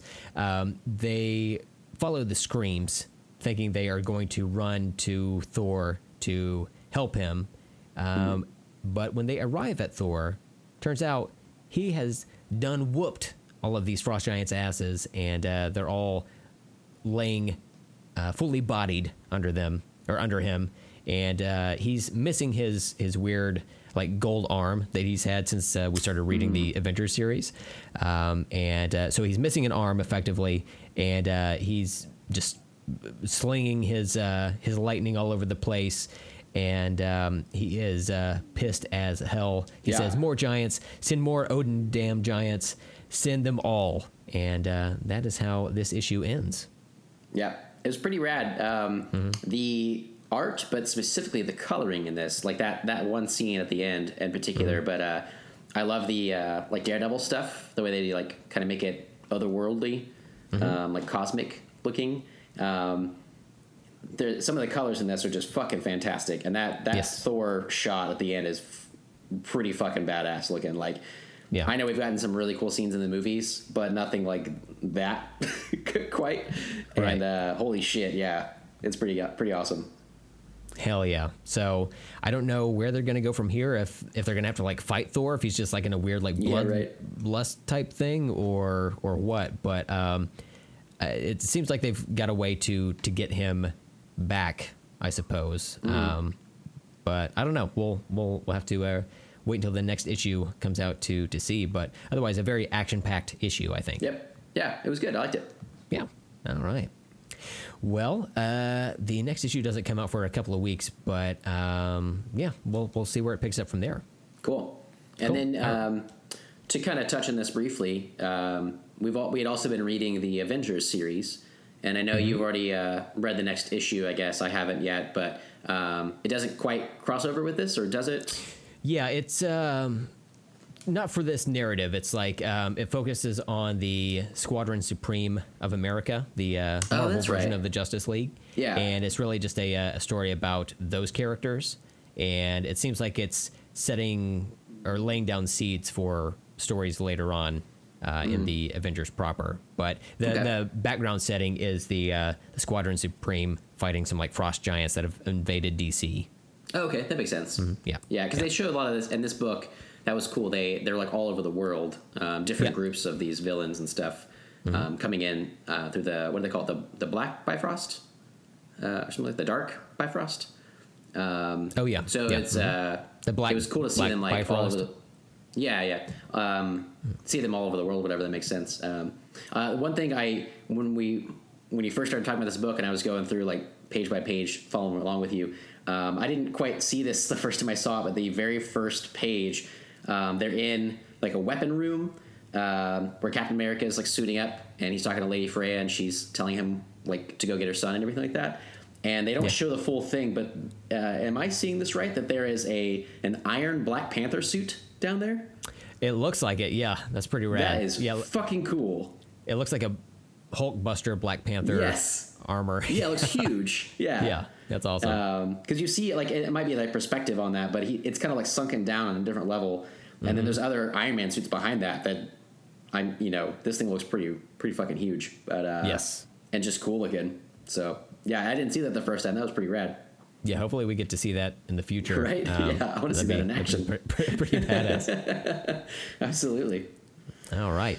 So, should we move on to the main topic at hand, which is catching up, catching up on some pop culture? Yeah, absolutely. Right. So I have a whole bunch of shit to talk about. Uh, I was telling Brent before the show that I we've been meaning to do a pop culture catch up for a while now, but uh, in particular, there's so many things that I kind of forget sometimes if I briefly mention them on the show that I had watched them or if we talked about them at length. So I'm going to say a whole bunch of stuff. Brent might jump in there with a with a few as well. Uh, but to get us started. Um, I watched mostly movies are going to be on here, but um, and some things it's uh, it's gonna get mixed. It's like some things I was trying out for the first time, things I revisited, all that kind of stuff. So my, my first one is a revisited movie, um, and it's called Predestination, and it came out in 2014. It's a, a time travel movie by the Spierig Brothers. Okay. Um, and they did uh, Daybreakers, a vampire movie. Uh, before this as well, and this this has Ethan Hawke in it. Um, do you know about this movie? Have we talked about this before, like outside the podcast? Uh-uh. remember. No, you said predestination. So it is a um, it's a really cool premise, um, and I don't even know really how to lay it out there without like telling a lot of the story or whatever. But it's uh, it's kind of a, a paradoxical circular timeline story, and I obviously I, I've talked about I love time travel movies and stuff, and I also uh, I don't think I've mentioned this a whole lot, but Ethan Hawke is one of my favorite actors. I've Oh, always okay. just really liked that dude in pretty much anything I've ever seen him in. So, um, and uh, this is this is no exception. It's a very cool movie. Uh, it's based on a, a, a story called All You Zombies by Heinlein uh, from back in the day. and uh, essentially, like I think all you really know is there's some type of um, like Ethan Hawke works for a group who have like a time travel device like in suitcases. So they have some kind of a device and they go around like fixing timelines. They can do things whatever. And it's about him like setting things in motion in this circular story to make sure that things happen. But it, they jump through like different points in a in different people's lives or whatever, and they all kind of connect. And um, it's really hard to, to say too much about it. It's it's one of those things like once you watch it, and then you get to the end, and it's just this like mind blowing time travel paradox, and it's just very very fucking cool. And I had actually been wanting to watch this for a long time. Again, I watched it years ago when it first came out, and I loved it, um, but not enough to buy it at the time. But I had never stopped thinking about it, and finally it showed up on like iTunes recently for like four ninety nine, and I was like, "Fuck yes, perfect." So uh, I was really glad to watch it again. It's one of my it's become one of my favorite time travel movies, and um, I'm not even sure like most time travel movies that it all makes sense, but it's super fucking cool. So Yeah. Awesome. Uh, yeah, I've never heard of this. So, yeah, I'd have to uh, definitely look into this. It's currently streaming on Sony Crackle and something called R- Realeyz. R E A L E Y Z. You ever heard of Wow, never heard of that one. Yeah. Crackle, I've never gotten into. I've heard of it at least, but um, Yeah. there's so many weird like like lower level streaming platforms that I'm just like, what is this? I just think they're all fake, so I just never even try them. Right? Uh, I go for the the big ones.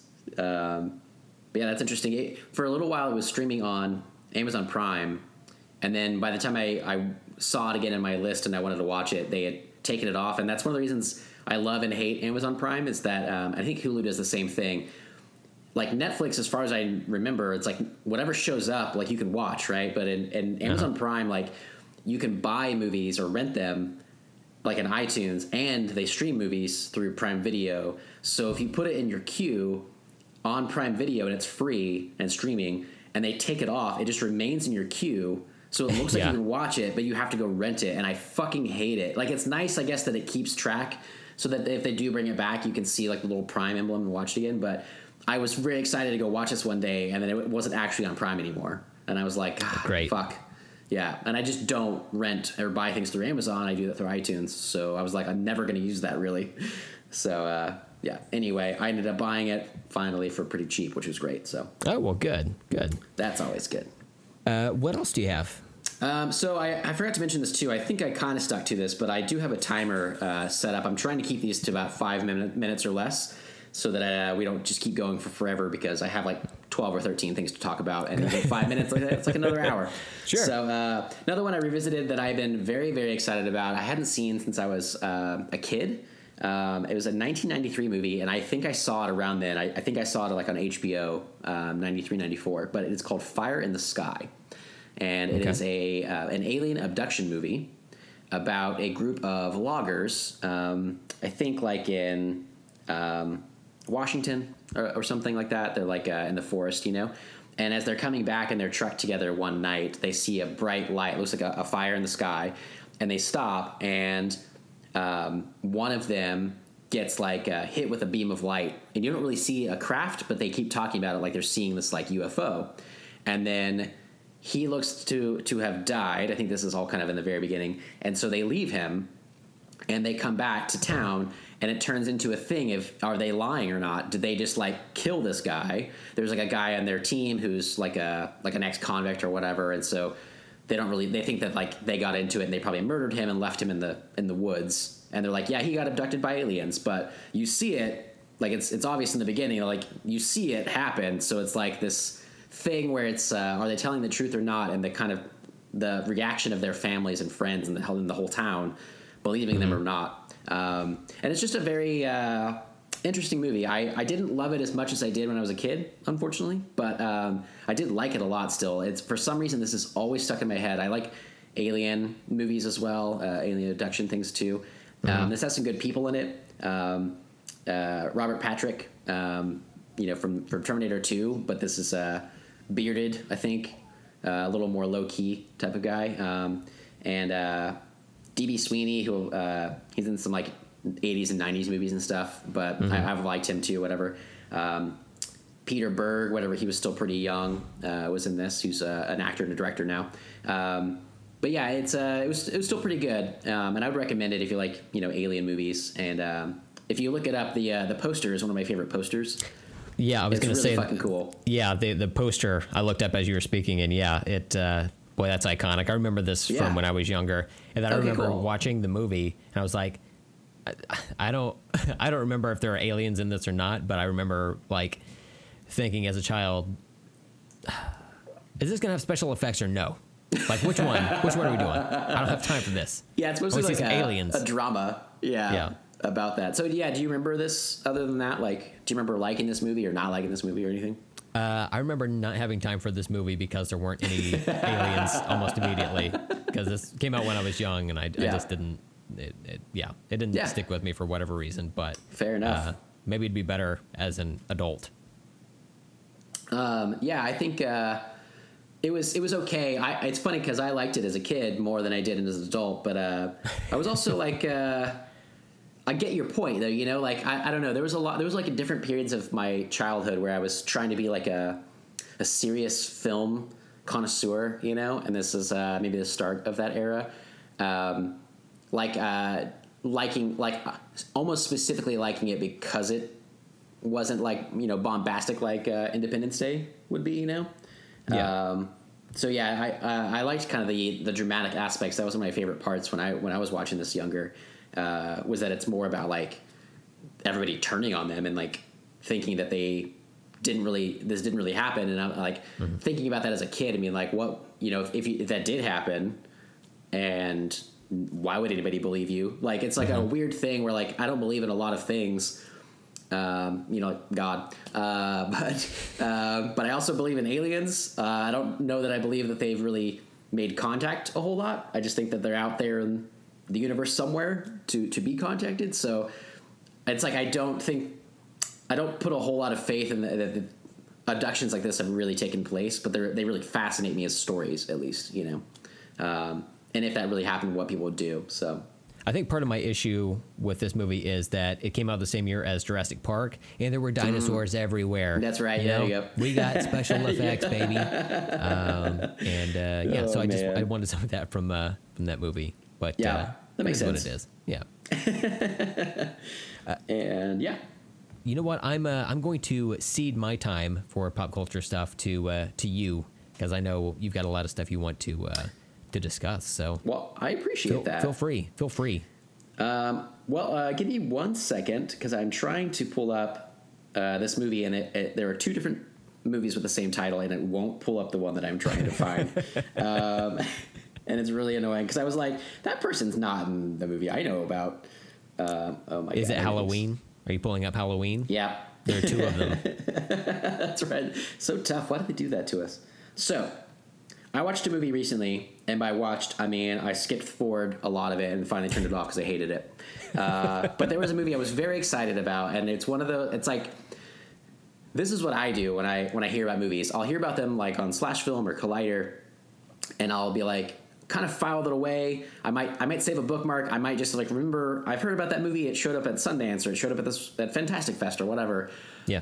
and then I'll it'll come out on streaming and I'll be like, yeah, I'm gonna watch that, and then I I don't look it up beforehand and I don't realize that what I heard about it was maybe mediocre, or I don't look at the Rotten Tomatoes, which shows it at like 43 percent or Yeah. whatever, and I thought I was going into like a really cool like genre movie, and then that's not what I got. So this is one of those. Uh, there's a movie called Prodigy.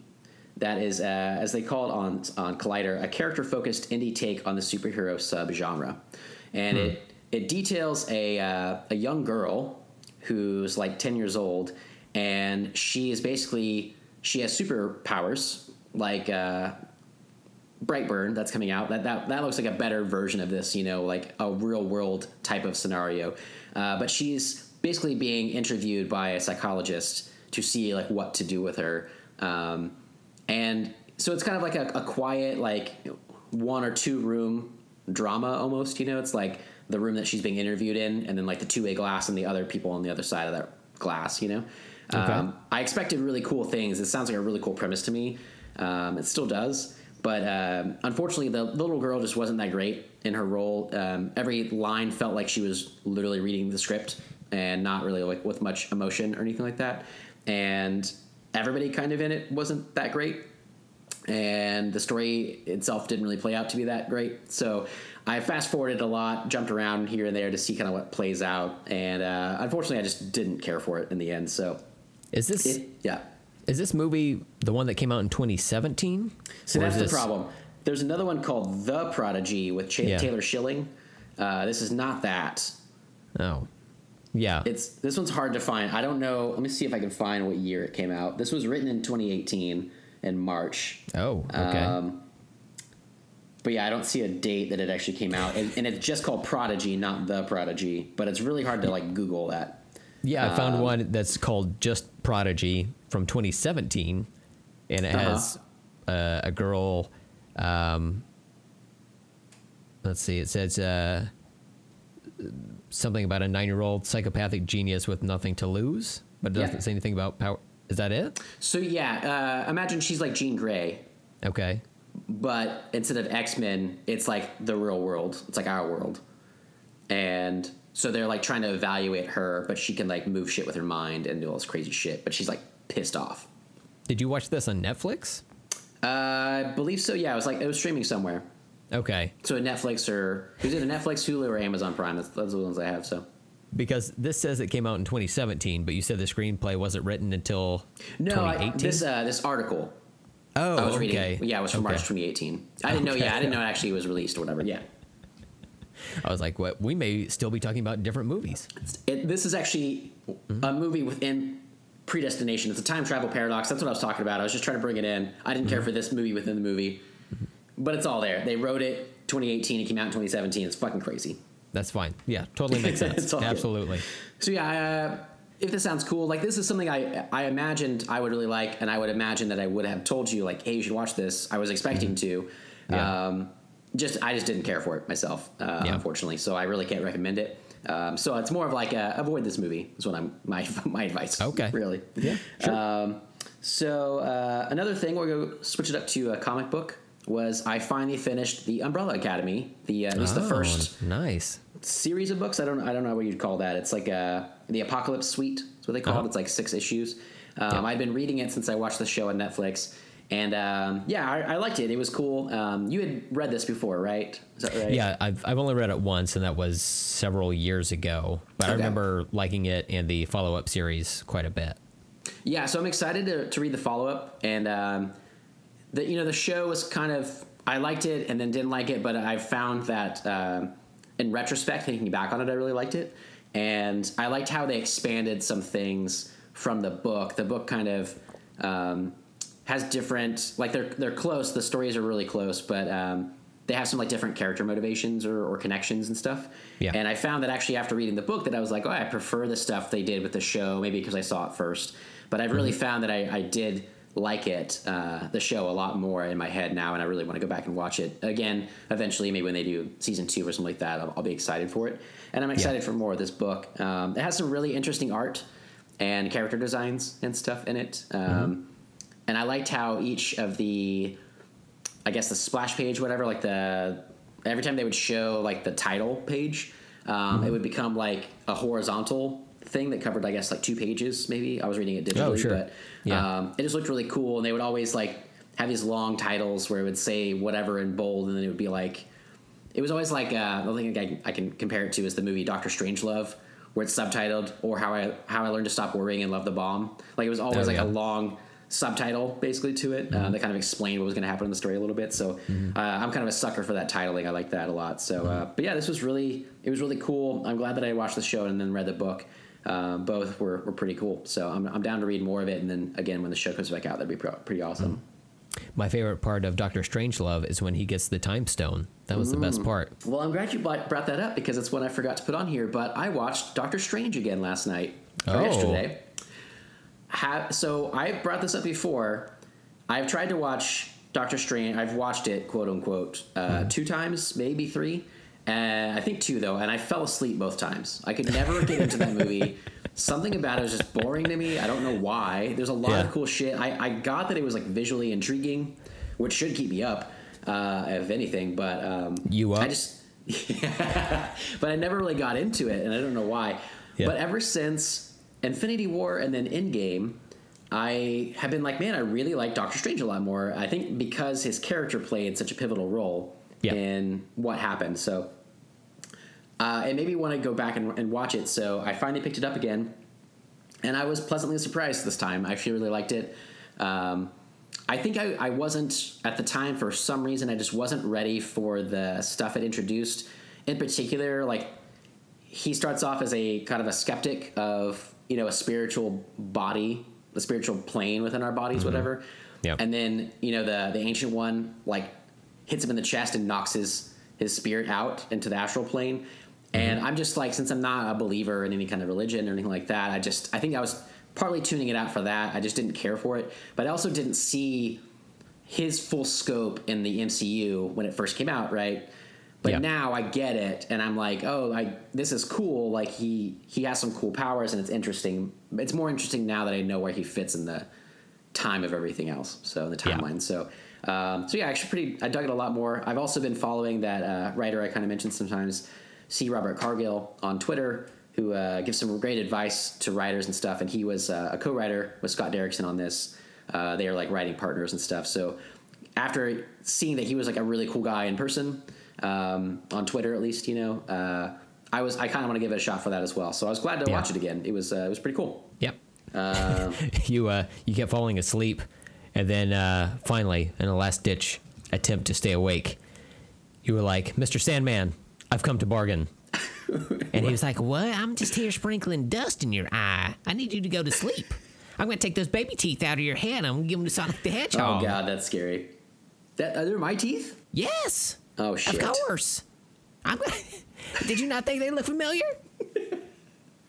It's even creepier. I'm going to take your eye teeth so maybe you can see a little bit better. Oh my god. I'm gonna give him, give your eye teeth to Sonic the Hedgehog. He got a whole head full of eye teeth. That's even more terrifying. Yeah. What if they came back and it was just a worse design? Would be like, cool. I thought about that. Yeah, Yeah. right. Have you ever seen uh, videos on YouTube of like video game characters where uh, they're like exploded or whatever? Like there's something about the Mm. um, the wireframe or whatever that there's a, a weird glitch that some action or whatever causes the the character yeah. to like its head to explode or expand or something like that. What if it was just like that the entire time? Just like inconsistent exploded CGI character just They could all only get the, the, wireframes done. They couldn't Right. actually like finish out the animation. but like they deleted the old one because the fans Yeah. Didn't like it, and they're like, "We'll do what we can." What do we? Yeah, Yeah. he like switched back and forth. They only did like some scenes. He looked like really good all of a sudden. Mm-hmm. Yeah. and other ones he was like, like the trailer looks right now. They're like, we And can then, we like- do what we can. And then for like one one quick shot, it's just Mario like jumping through there. What if he just looked like Mario? That's the change. This is a secret Super Mario Brothers 2 sequel. Yeah. Crossover, maybe. Oh yeah. Fuck. it's I all like connected. It. Yeah. I like it. Um, so another one. Uh, this is a show on Netflix. I can't remember if you and I had talked about outside of the show or not. Um, I had been really excited about this, and I, I guess I'll give it another shot. But I just didn't. Amanda and I both just didn't really care for it. Um, there's a show called Russian Doll Oh yeah. uh, with Natasha Lyonne, and um, it's the it's the groundhog treatment. It's she she dies and then wakes up again at this party and is reliving her night over and over again. But and this one it's kind of funny. She keeps she resets her day by dying, um, and she's always like clumsy. She like falls downstairs or like walks into traffic on accident and all this different stuff or whatever. I think that's how it starts. Even she gets hit by a car and then wakes up again. And uh, I really thought I was gonna like it. It was uh, created by Natasha Lyonne and Amy Poehler, and then uh, Leslie Headland, who I had mentioned before, did that um, Bachelorette movie that Amanda and I really didn't care for.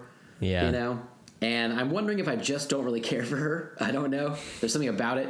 Uh, this to me is it's one of those things. Um, it they're short episodes. They're like 30 minutes or, or less or something like that. But I I expected to like it, but she is a very unlikable character.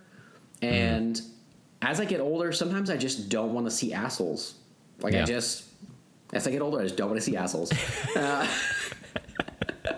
I just don't want to see like character assholes on screen. You know, like I, it's just it's not fun. And to me, like she is not. She it's compelling. Like as when I brought it up, Amanda was like, "Yeah, but I think she's supposed to be," and I'm like, "Yeah, but it's not like I don't care to watch that then." So uh, I think we tried two episodes. Um, it might be like ten total. Eight, yeah, just eight. Um, and they're short, but um, we like we were gonna watch like two in a night and then go back to it, and we just never did. Um, I think Amanda was a little more into it than I was, but uh, I expected big things, and I love that premise. Groundhog Day is one of my very favorite movies of all time, and I love that premise. Uh, Happy Death Day, you know, we've talked about too, is uh, kind of a fun premise like that, and Yeah. uh, they're also different with that same conceit, which I think is fun, and how they can change it up and do different things. But yeah, it just really wasn't for me. Oh well, that's disappointing. I'd been curious. I'd heard Yeah. kind of mixed reviews about it, but uh, figured I'd give it a try at some point. Um, but yeah, that's a, a little disheartening. Yeah, it's. Uh, I heard. I thought I heard mostly good things about it. Um, and that might have hurt it a little bit from me too. Um, That when I went into it, I was just like, I don't really know. Well, really saw it that much. Yeah. And a, a little bit of me still still is curious to go back, but really, there's so much other stuff to watch. I, I just really haven't like since we that was a few weeks ago, maybe a month ago now, and I'm just like, yeah, I haven't really felt the need to ever go back and watch it yet. So probably I never will. Yeah, yeah. All right, uh, I'm gonna take a drink of water for this marathon talking session. There we go. Mm, Narrate purple that. cup. Oh yeah, Brent. I gotta say, I get I get this purple cup for you sometimes. Oh, thank you. Sometimes. purple. Well, who's it for today? If I get the purple cup, it's always for you. But my main Oh, cup is an orange cup because I love OSU, Oklahoma State, with my orange. But if that cup is dirty, purple's usually it. Okay, I see. I'll allow it. Especially if I'm drinking some RC Cola. Ooh, That's the best. Purple. Cup all the way. Um, so another one uh, disappointing Netflix movie that I had been pretty excited to see. Yeah, this is good. Have you? Did you watch Bird Box? Yes, yeah, yeah. We talked I can't about remember. Yeah. I can't remember what you said about it. I, I thought you had seen it. it. yeah, I, I saw it and uh, I thought it was kind of. I thought it was good. I just wasn't all that into it. It's um, it's very similar to A Quiet Place. You know, like premise wise, and they came out like around the same time. And A Quiet Place was just, just fucking rocked my world. It was so good. Yeah. And um, I really like, uh, as Amanda said, the, the, we were really into it, uh, Bird Box, for the first half, and the second half, a lot of it just kind of fell away. And when that happens, that really kind of ruins the whole thing for me. Like, uh, if, if the second half is not redeeming, then it, it doesn't redeem the first. You know, Yeah. like it can't be the other way around. And um, there was a lot of stupid stuff in it to me. Right. we were kind of ripping it to shreds afterwards. I thought it was it, parts of it were okay.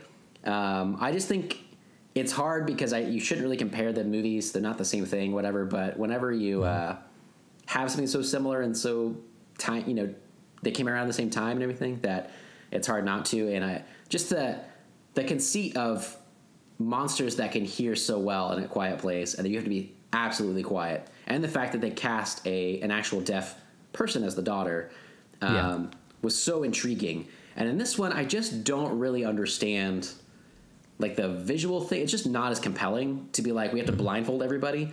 And then um, i'm gonna go to a little bit of spoilers real quick for this. So Okay. i had mentioned like about halfway through that i was like what would be really interesting to me is if they had a blind character like a quiet place which would make it more similar to it but also that's part of the great thing about a quiet place is that she can't hear them but she still has to be quiet and it's just very interesting. But there are parts in this movie that were like sandra bullock would like use string or it looked like almost like a uh, like a fly fishing uh, fly fishing reel tied to her like belt so that she like find her way because they have to wear blindfolds. But other times she would just pick up her kids and full on sprint through the woods right. Yeah. and nobody carries a stick i'm like that's like the number one thing we all know mm-hmm. to walk around like blind people do Yeah. it just seems like it would have been they would have gotten a little bit better navigation of the world if they just paid attention to what they've seen blind people do Yeah. and not just run through the woods she trips constantly and falls down mm-hmm. and it's like yeah because you're gonna like i'm surprised she didn't run to a fucking tree head first you know that's what really would have happened Yeah, she should constantly have a bloody and smashed nose Yes, from yes, just existing in that world the way that she does. You know, um, yeah. I I didn't. I don't know. I I, I see why people like it, but Mm-hmm. at the same time, you know, unlike the Quiet Place where we got to see the actual like creatures, um, they added some more Mm. um, depth and. Um, it just made it creepier for me. Yeah. Whereas in this movie, it's just like invisible things are Yeah. out there get, getting people, or uh, I guess making them suicidal or something like that. which was very close to the happening. So I kept thinking about that. The M. Night Shyamalan, Uh-huh. piece of shit movie. um, it also had like the same thing. Like the the most you saw the creatures was like wind moving leaves, and I was like, this is the happening, and it makes people violent and want to kill themselves. Yeah. Um, which, Which is what people say about that movie. hey, which is just something you don't want to like. People don't talk about the happening in a very fond way. You Yeah. know, like, um, yeah, I just felt like a. As it went on, the, the story just got cheesier and cheesier to me. Uh, and I, I was going to say the spoiler thing is they do end up at like a, a blind school, and I was like, oh okay, but it didn't. I was like, that doesn't solve your problems. They didn't solve anything. You don't see the creatures. You don't know what's going on. You don't get any resolution really to anything except for she survived with her two kids and nobody else they knew did.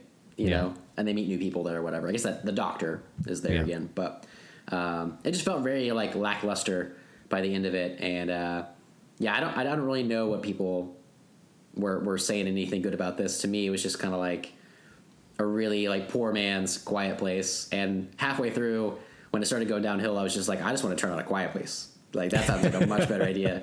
Plus, it was a lot longer. Quiet place is like 86 minutes. It's a fucking bullet. It just goes, and this just like kept going, kind of like my talk Yeah. right now. So Well, I Uh, mean, yeah, uh, Bird Box did seem like it meandered a little bit more than than a quiet place. Um, Yeah. yeah, I yeah, I'm I'm on board with with your agreement, your There's- agreement, your your assessment of this movie. cool. There's one more thing. I, I forgot to bring this up to Amanda, but I have your I, I want your take on it too. Yeah, there's a whole early scene where the Sarah Paulson is her sister, and Yeah. uh, we love Sarah Paulson, so she's great. I was very excited to see her. Knew she wasn't in any of the marketing stuff, so she wasn't sticking around. But they constantly in those scenes constantly talk about horses. Horses don't play a major part at all in the story.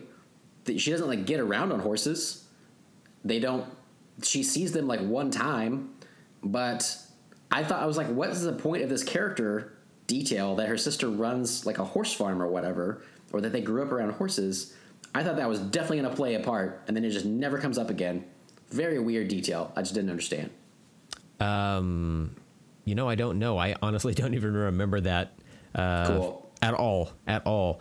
But my best guess would be that there was a deleted scene where um, later in the movie, Sandra Bullock is playing horseshoes with her kids, and uh, it's very loud, and um, that attracts the attention of the uh, invisible wind creatures, and uh, they have to run off from there or whatever. Horses. Got it. You nailed it. Yep. I think they're yeah they're probably going to release that later on, and it'll all make sense. But for right now, without the context there, I just don't know what's doing. You know. Um, Yeah. Last thing I'll say about it is uh, you don't see the creatures except uh, it's been like a while since this movie has been out, so I had already seen the creatures online, and I I thought they were going to show up, and I thought it was going to be stupid. Have you seen this?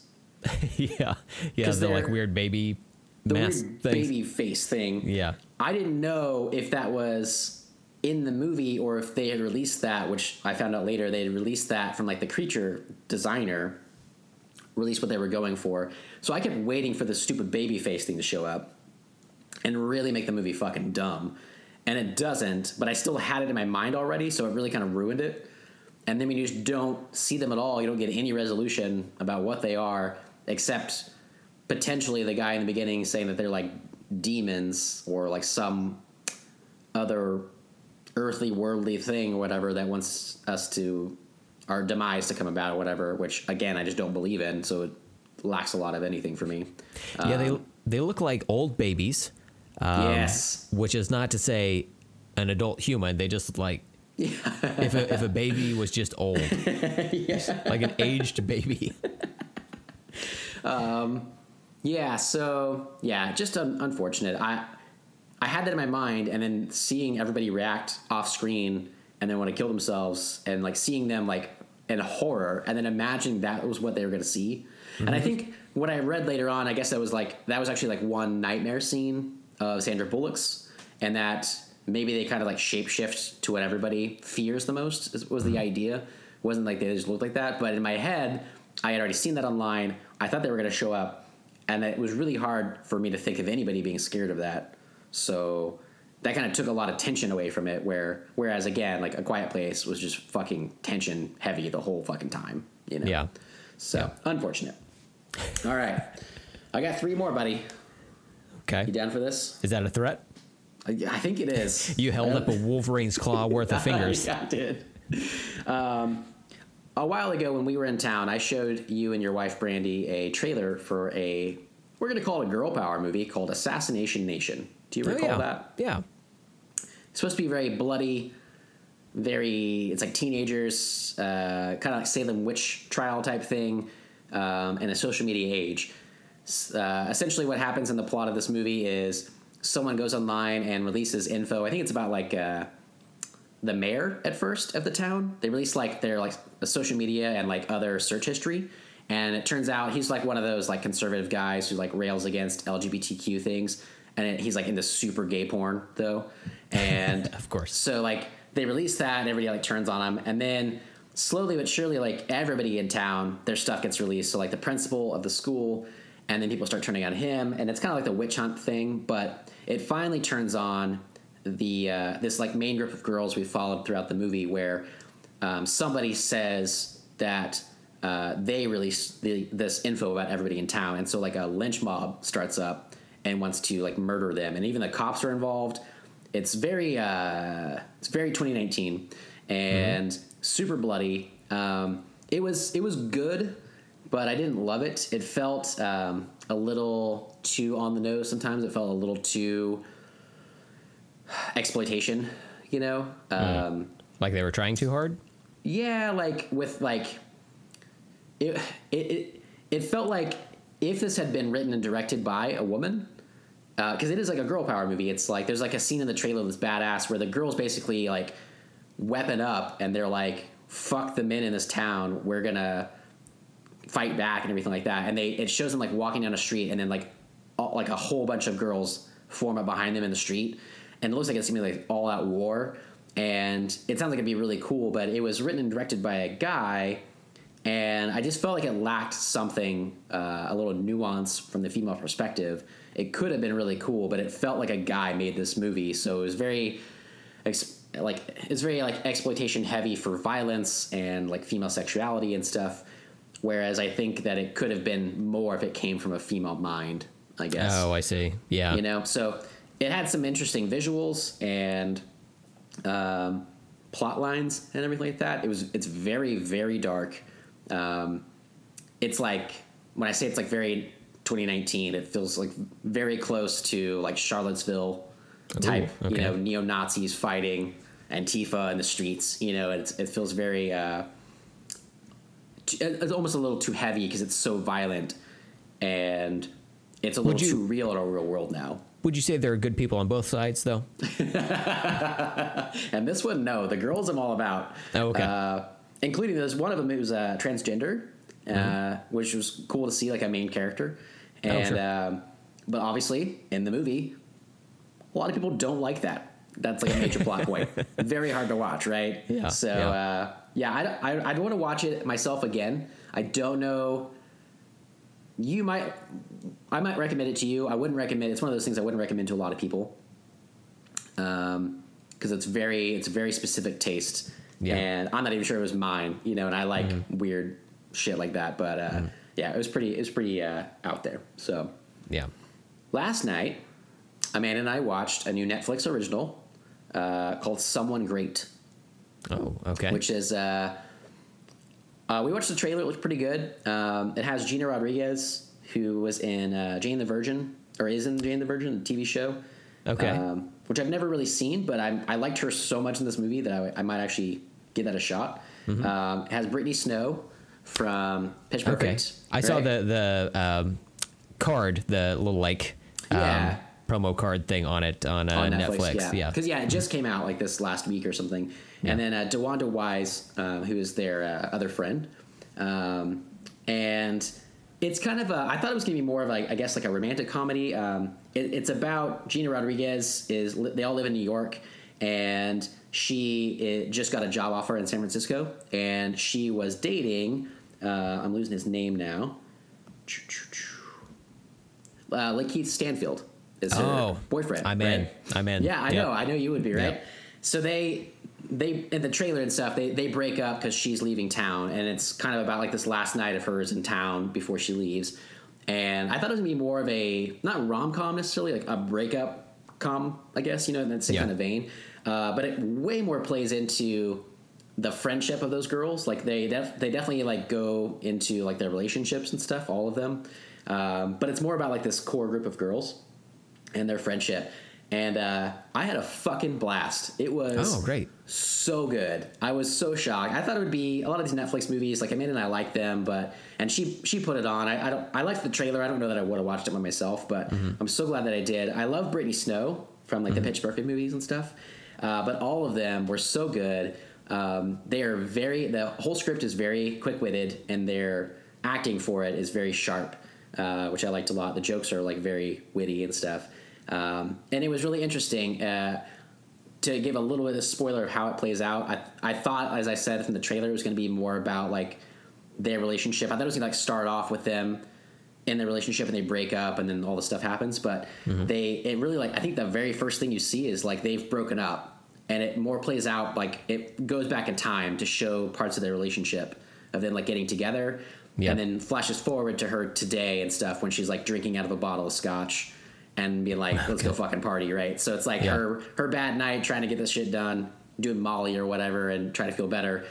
And then it flashes back to the relationship, which is a, a much better way to show that I found out Yeah. than like the straight linear storyline that I thought it was going to be. So, uh, so yeah, I would highly recommend this one. It's on Netflix, easy Okay, to cool. watch. Um, it was one of those. Uh, Amanda was already tired. We I think we finished it about eleven o'clock, but we both like literally.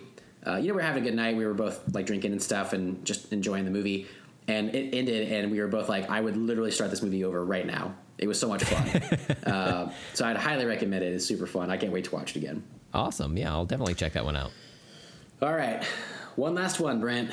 in This marathon session. Avengers Endgame. I got like three hours. No, I, I'll, we'll, we'll flesh it out. I've been waiting to talk about this movie, talk to you about this movie for a while. I watched this a month, month and a half ago. There's a movie. I believe I saw this either on Hulu or Amazon Prime. I think it was Okay. Prime.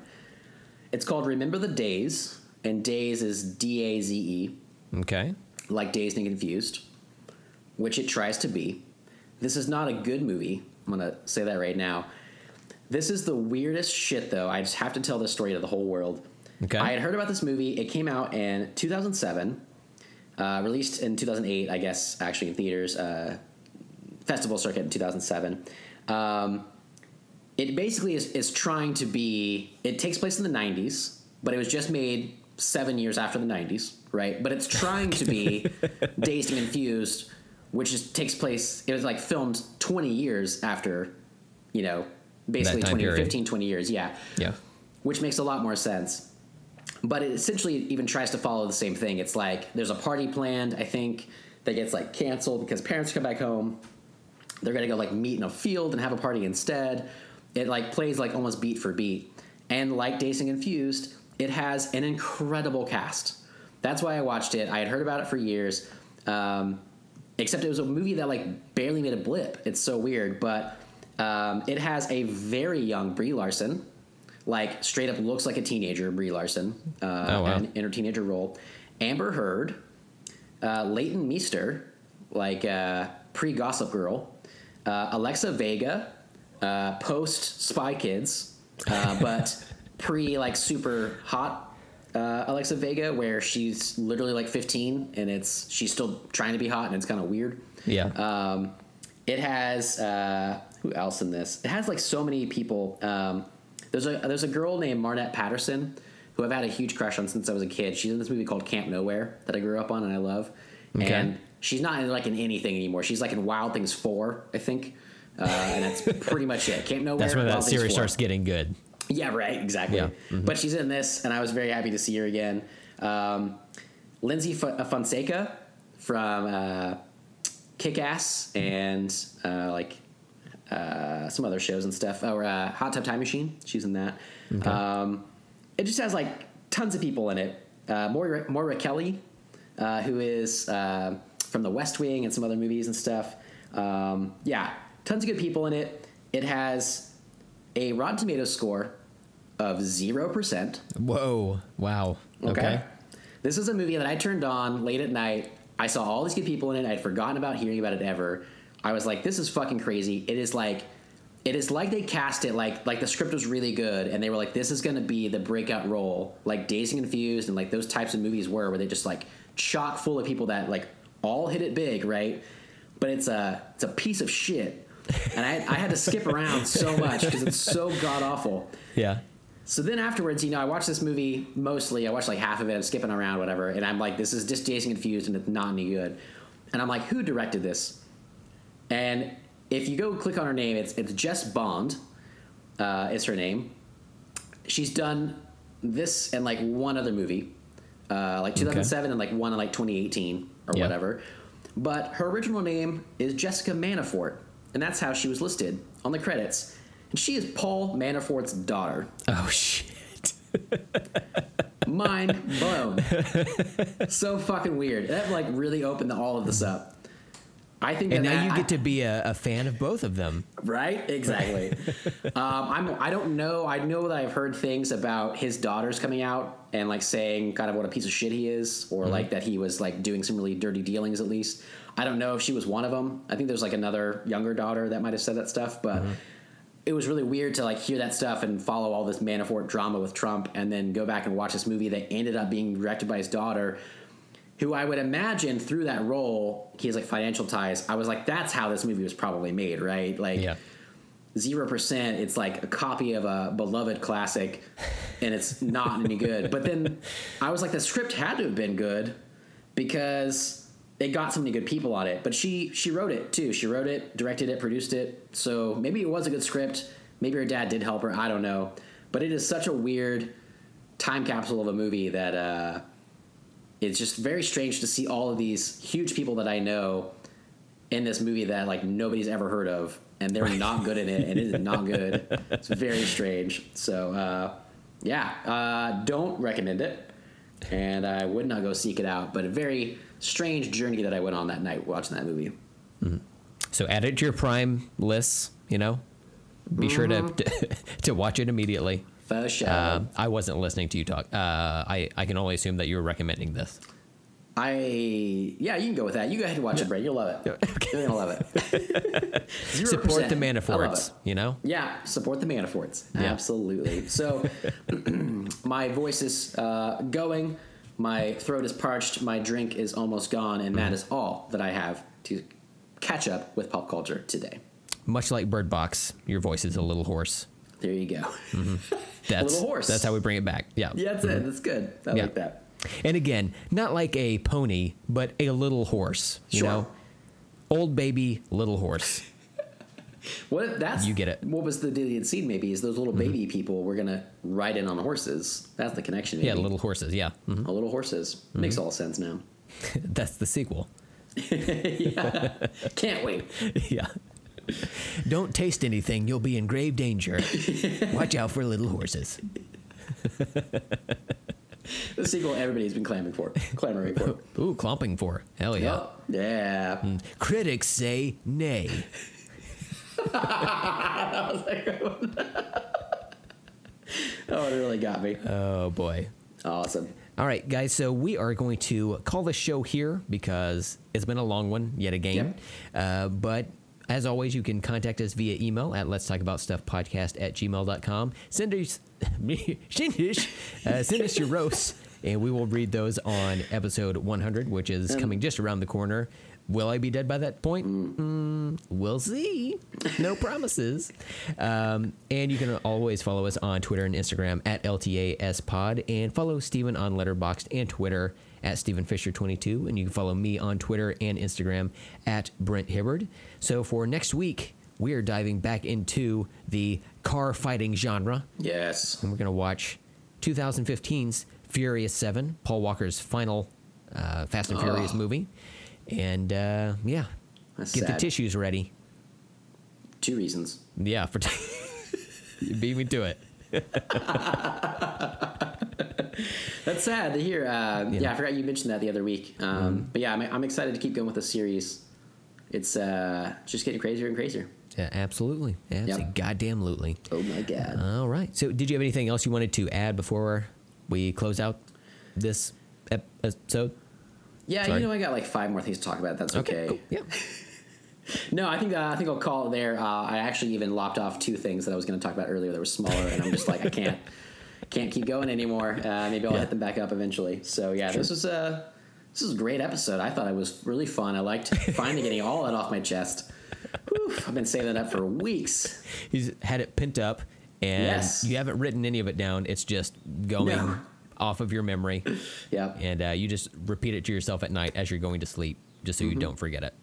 I don't I don't want to let you down or the listeners. You know what I mean? So Mm-hmm. Yeah. here for you guys. But Wonderful. yeah, that's all I got. Anything else for you, sir? Hell no. yeah, right on. All right. Well, until next time, I'm Steven. I'm Brent. Yeah, let's talk later.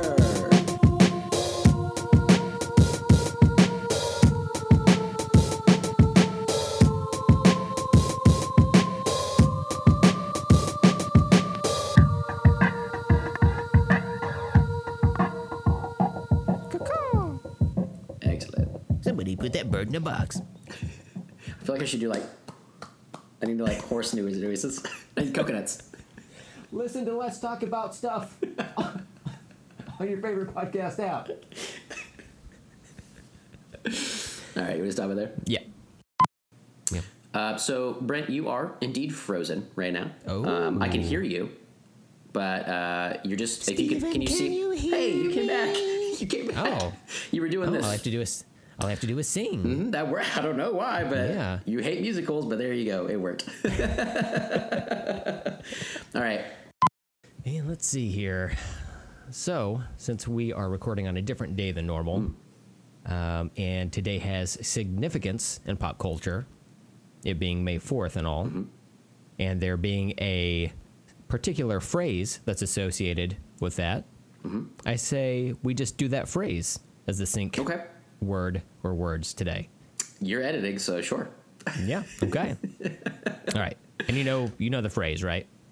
Yeah, it's a. Just It's like a yeah, yeah, growl, it's like right? part of the thing, right? Yeah. Okay. Yeah. Yeah. Yeah. Yeah, yeah, yeah, mm-hmm. yeah, yeah. yeah. Got it. Got it. Got it. Got it. All right, so let us sync on three. One, two, three. May the f- Live long What? and prosper. Oh, Brent. What? Oh, Brent. Phaser noise. Don't do this to me. That hurts my heart. Scotchy. Everybody loves Scotty in Star Wars. Yeah. Best character. Spock. You know. They're like Pokemon. They say their own names. Oh yeah. Okay. Cool. Yeah. Um, I think uh, we should redo that. Uh, I didn't realize what Okay. you were doing. You didn't realize what I was doing. Um, so we're doing. It.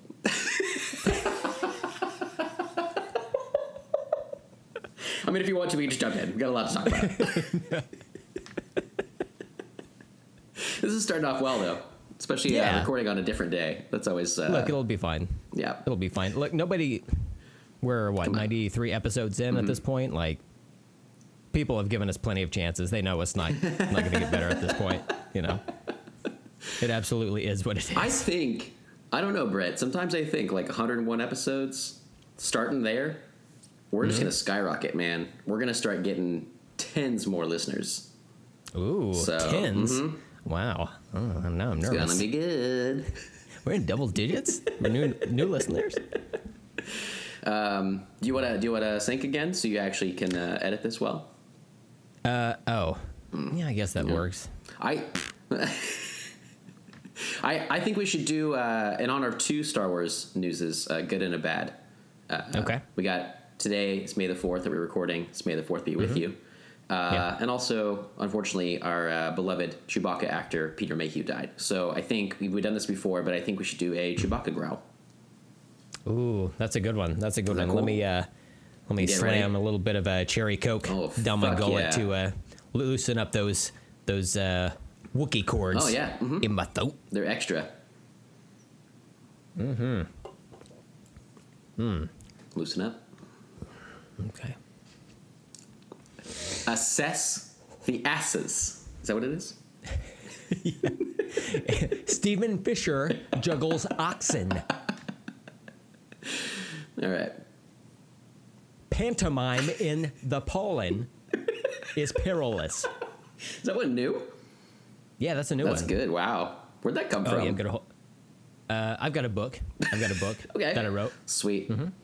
Yeah, Fucking I'll let you in on it. sweet. All right. Thanks, around man. around episode 101. Yeah, you know, finally that's when get this start getting good. All right, so Chewbacca growl Mm-hmm. on three. One, two, three. Man, my, my audio just spikes like a motherfucker. Does that every Did time. I That's gonna sound great. You love Tim Allen as Tim the Toolman Taylor. What happens when Tim Allen dies. Uh, uh. Exactly.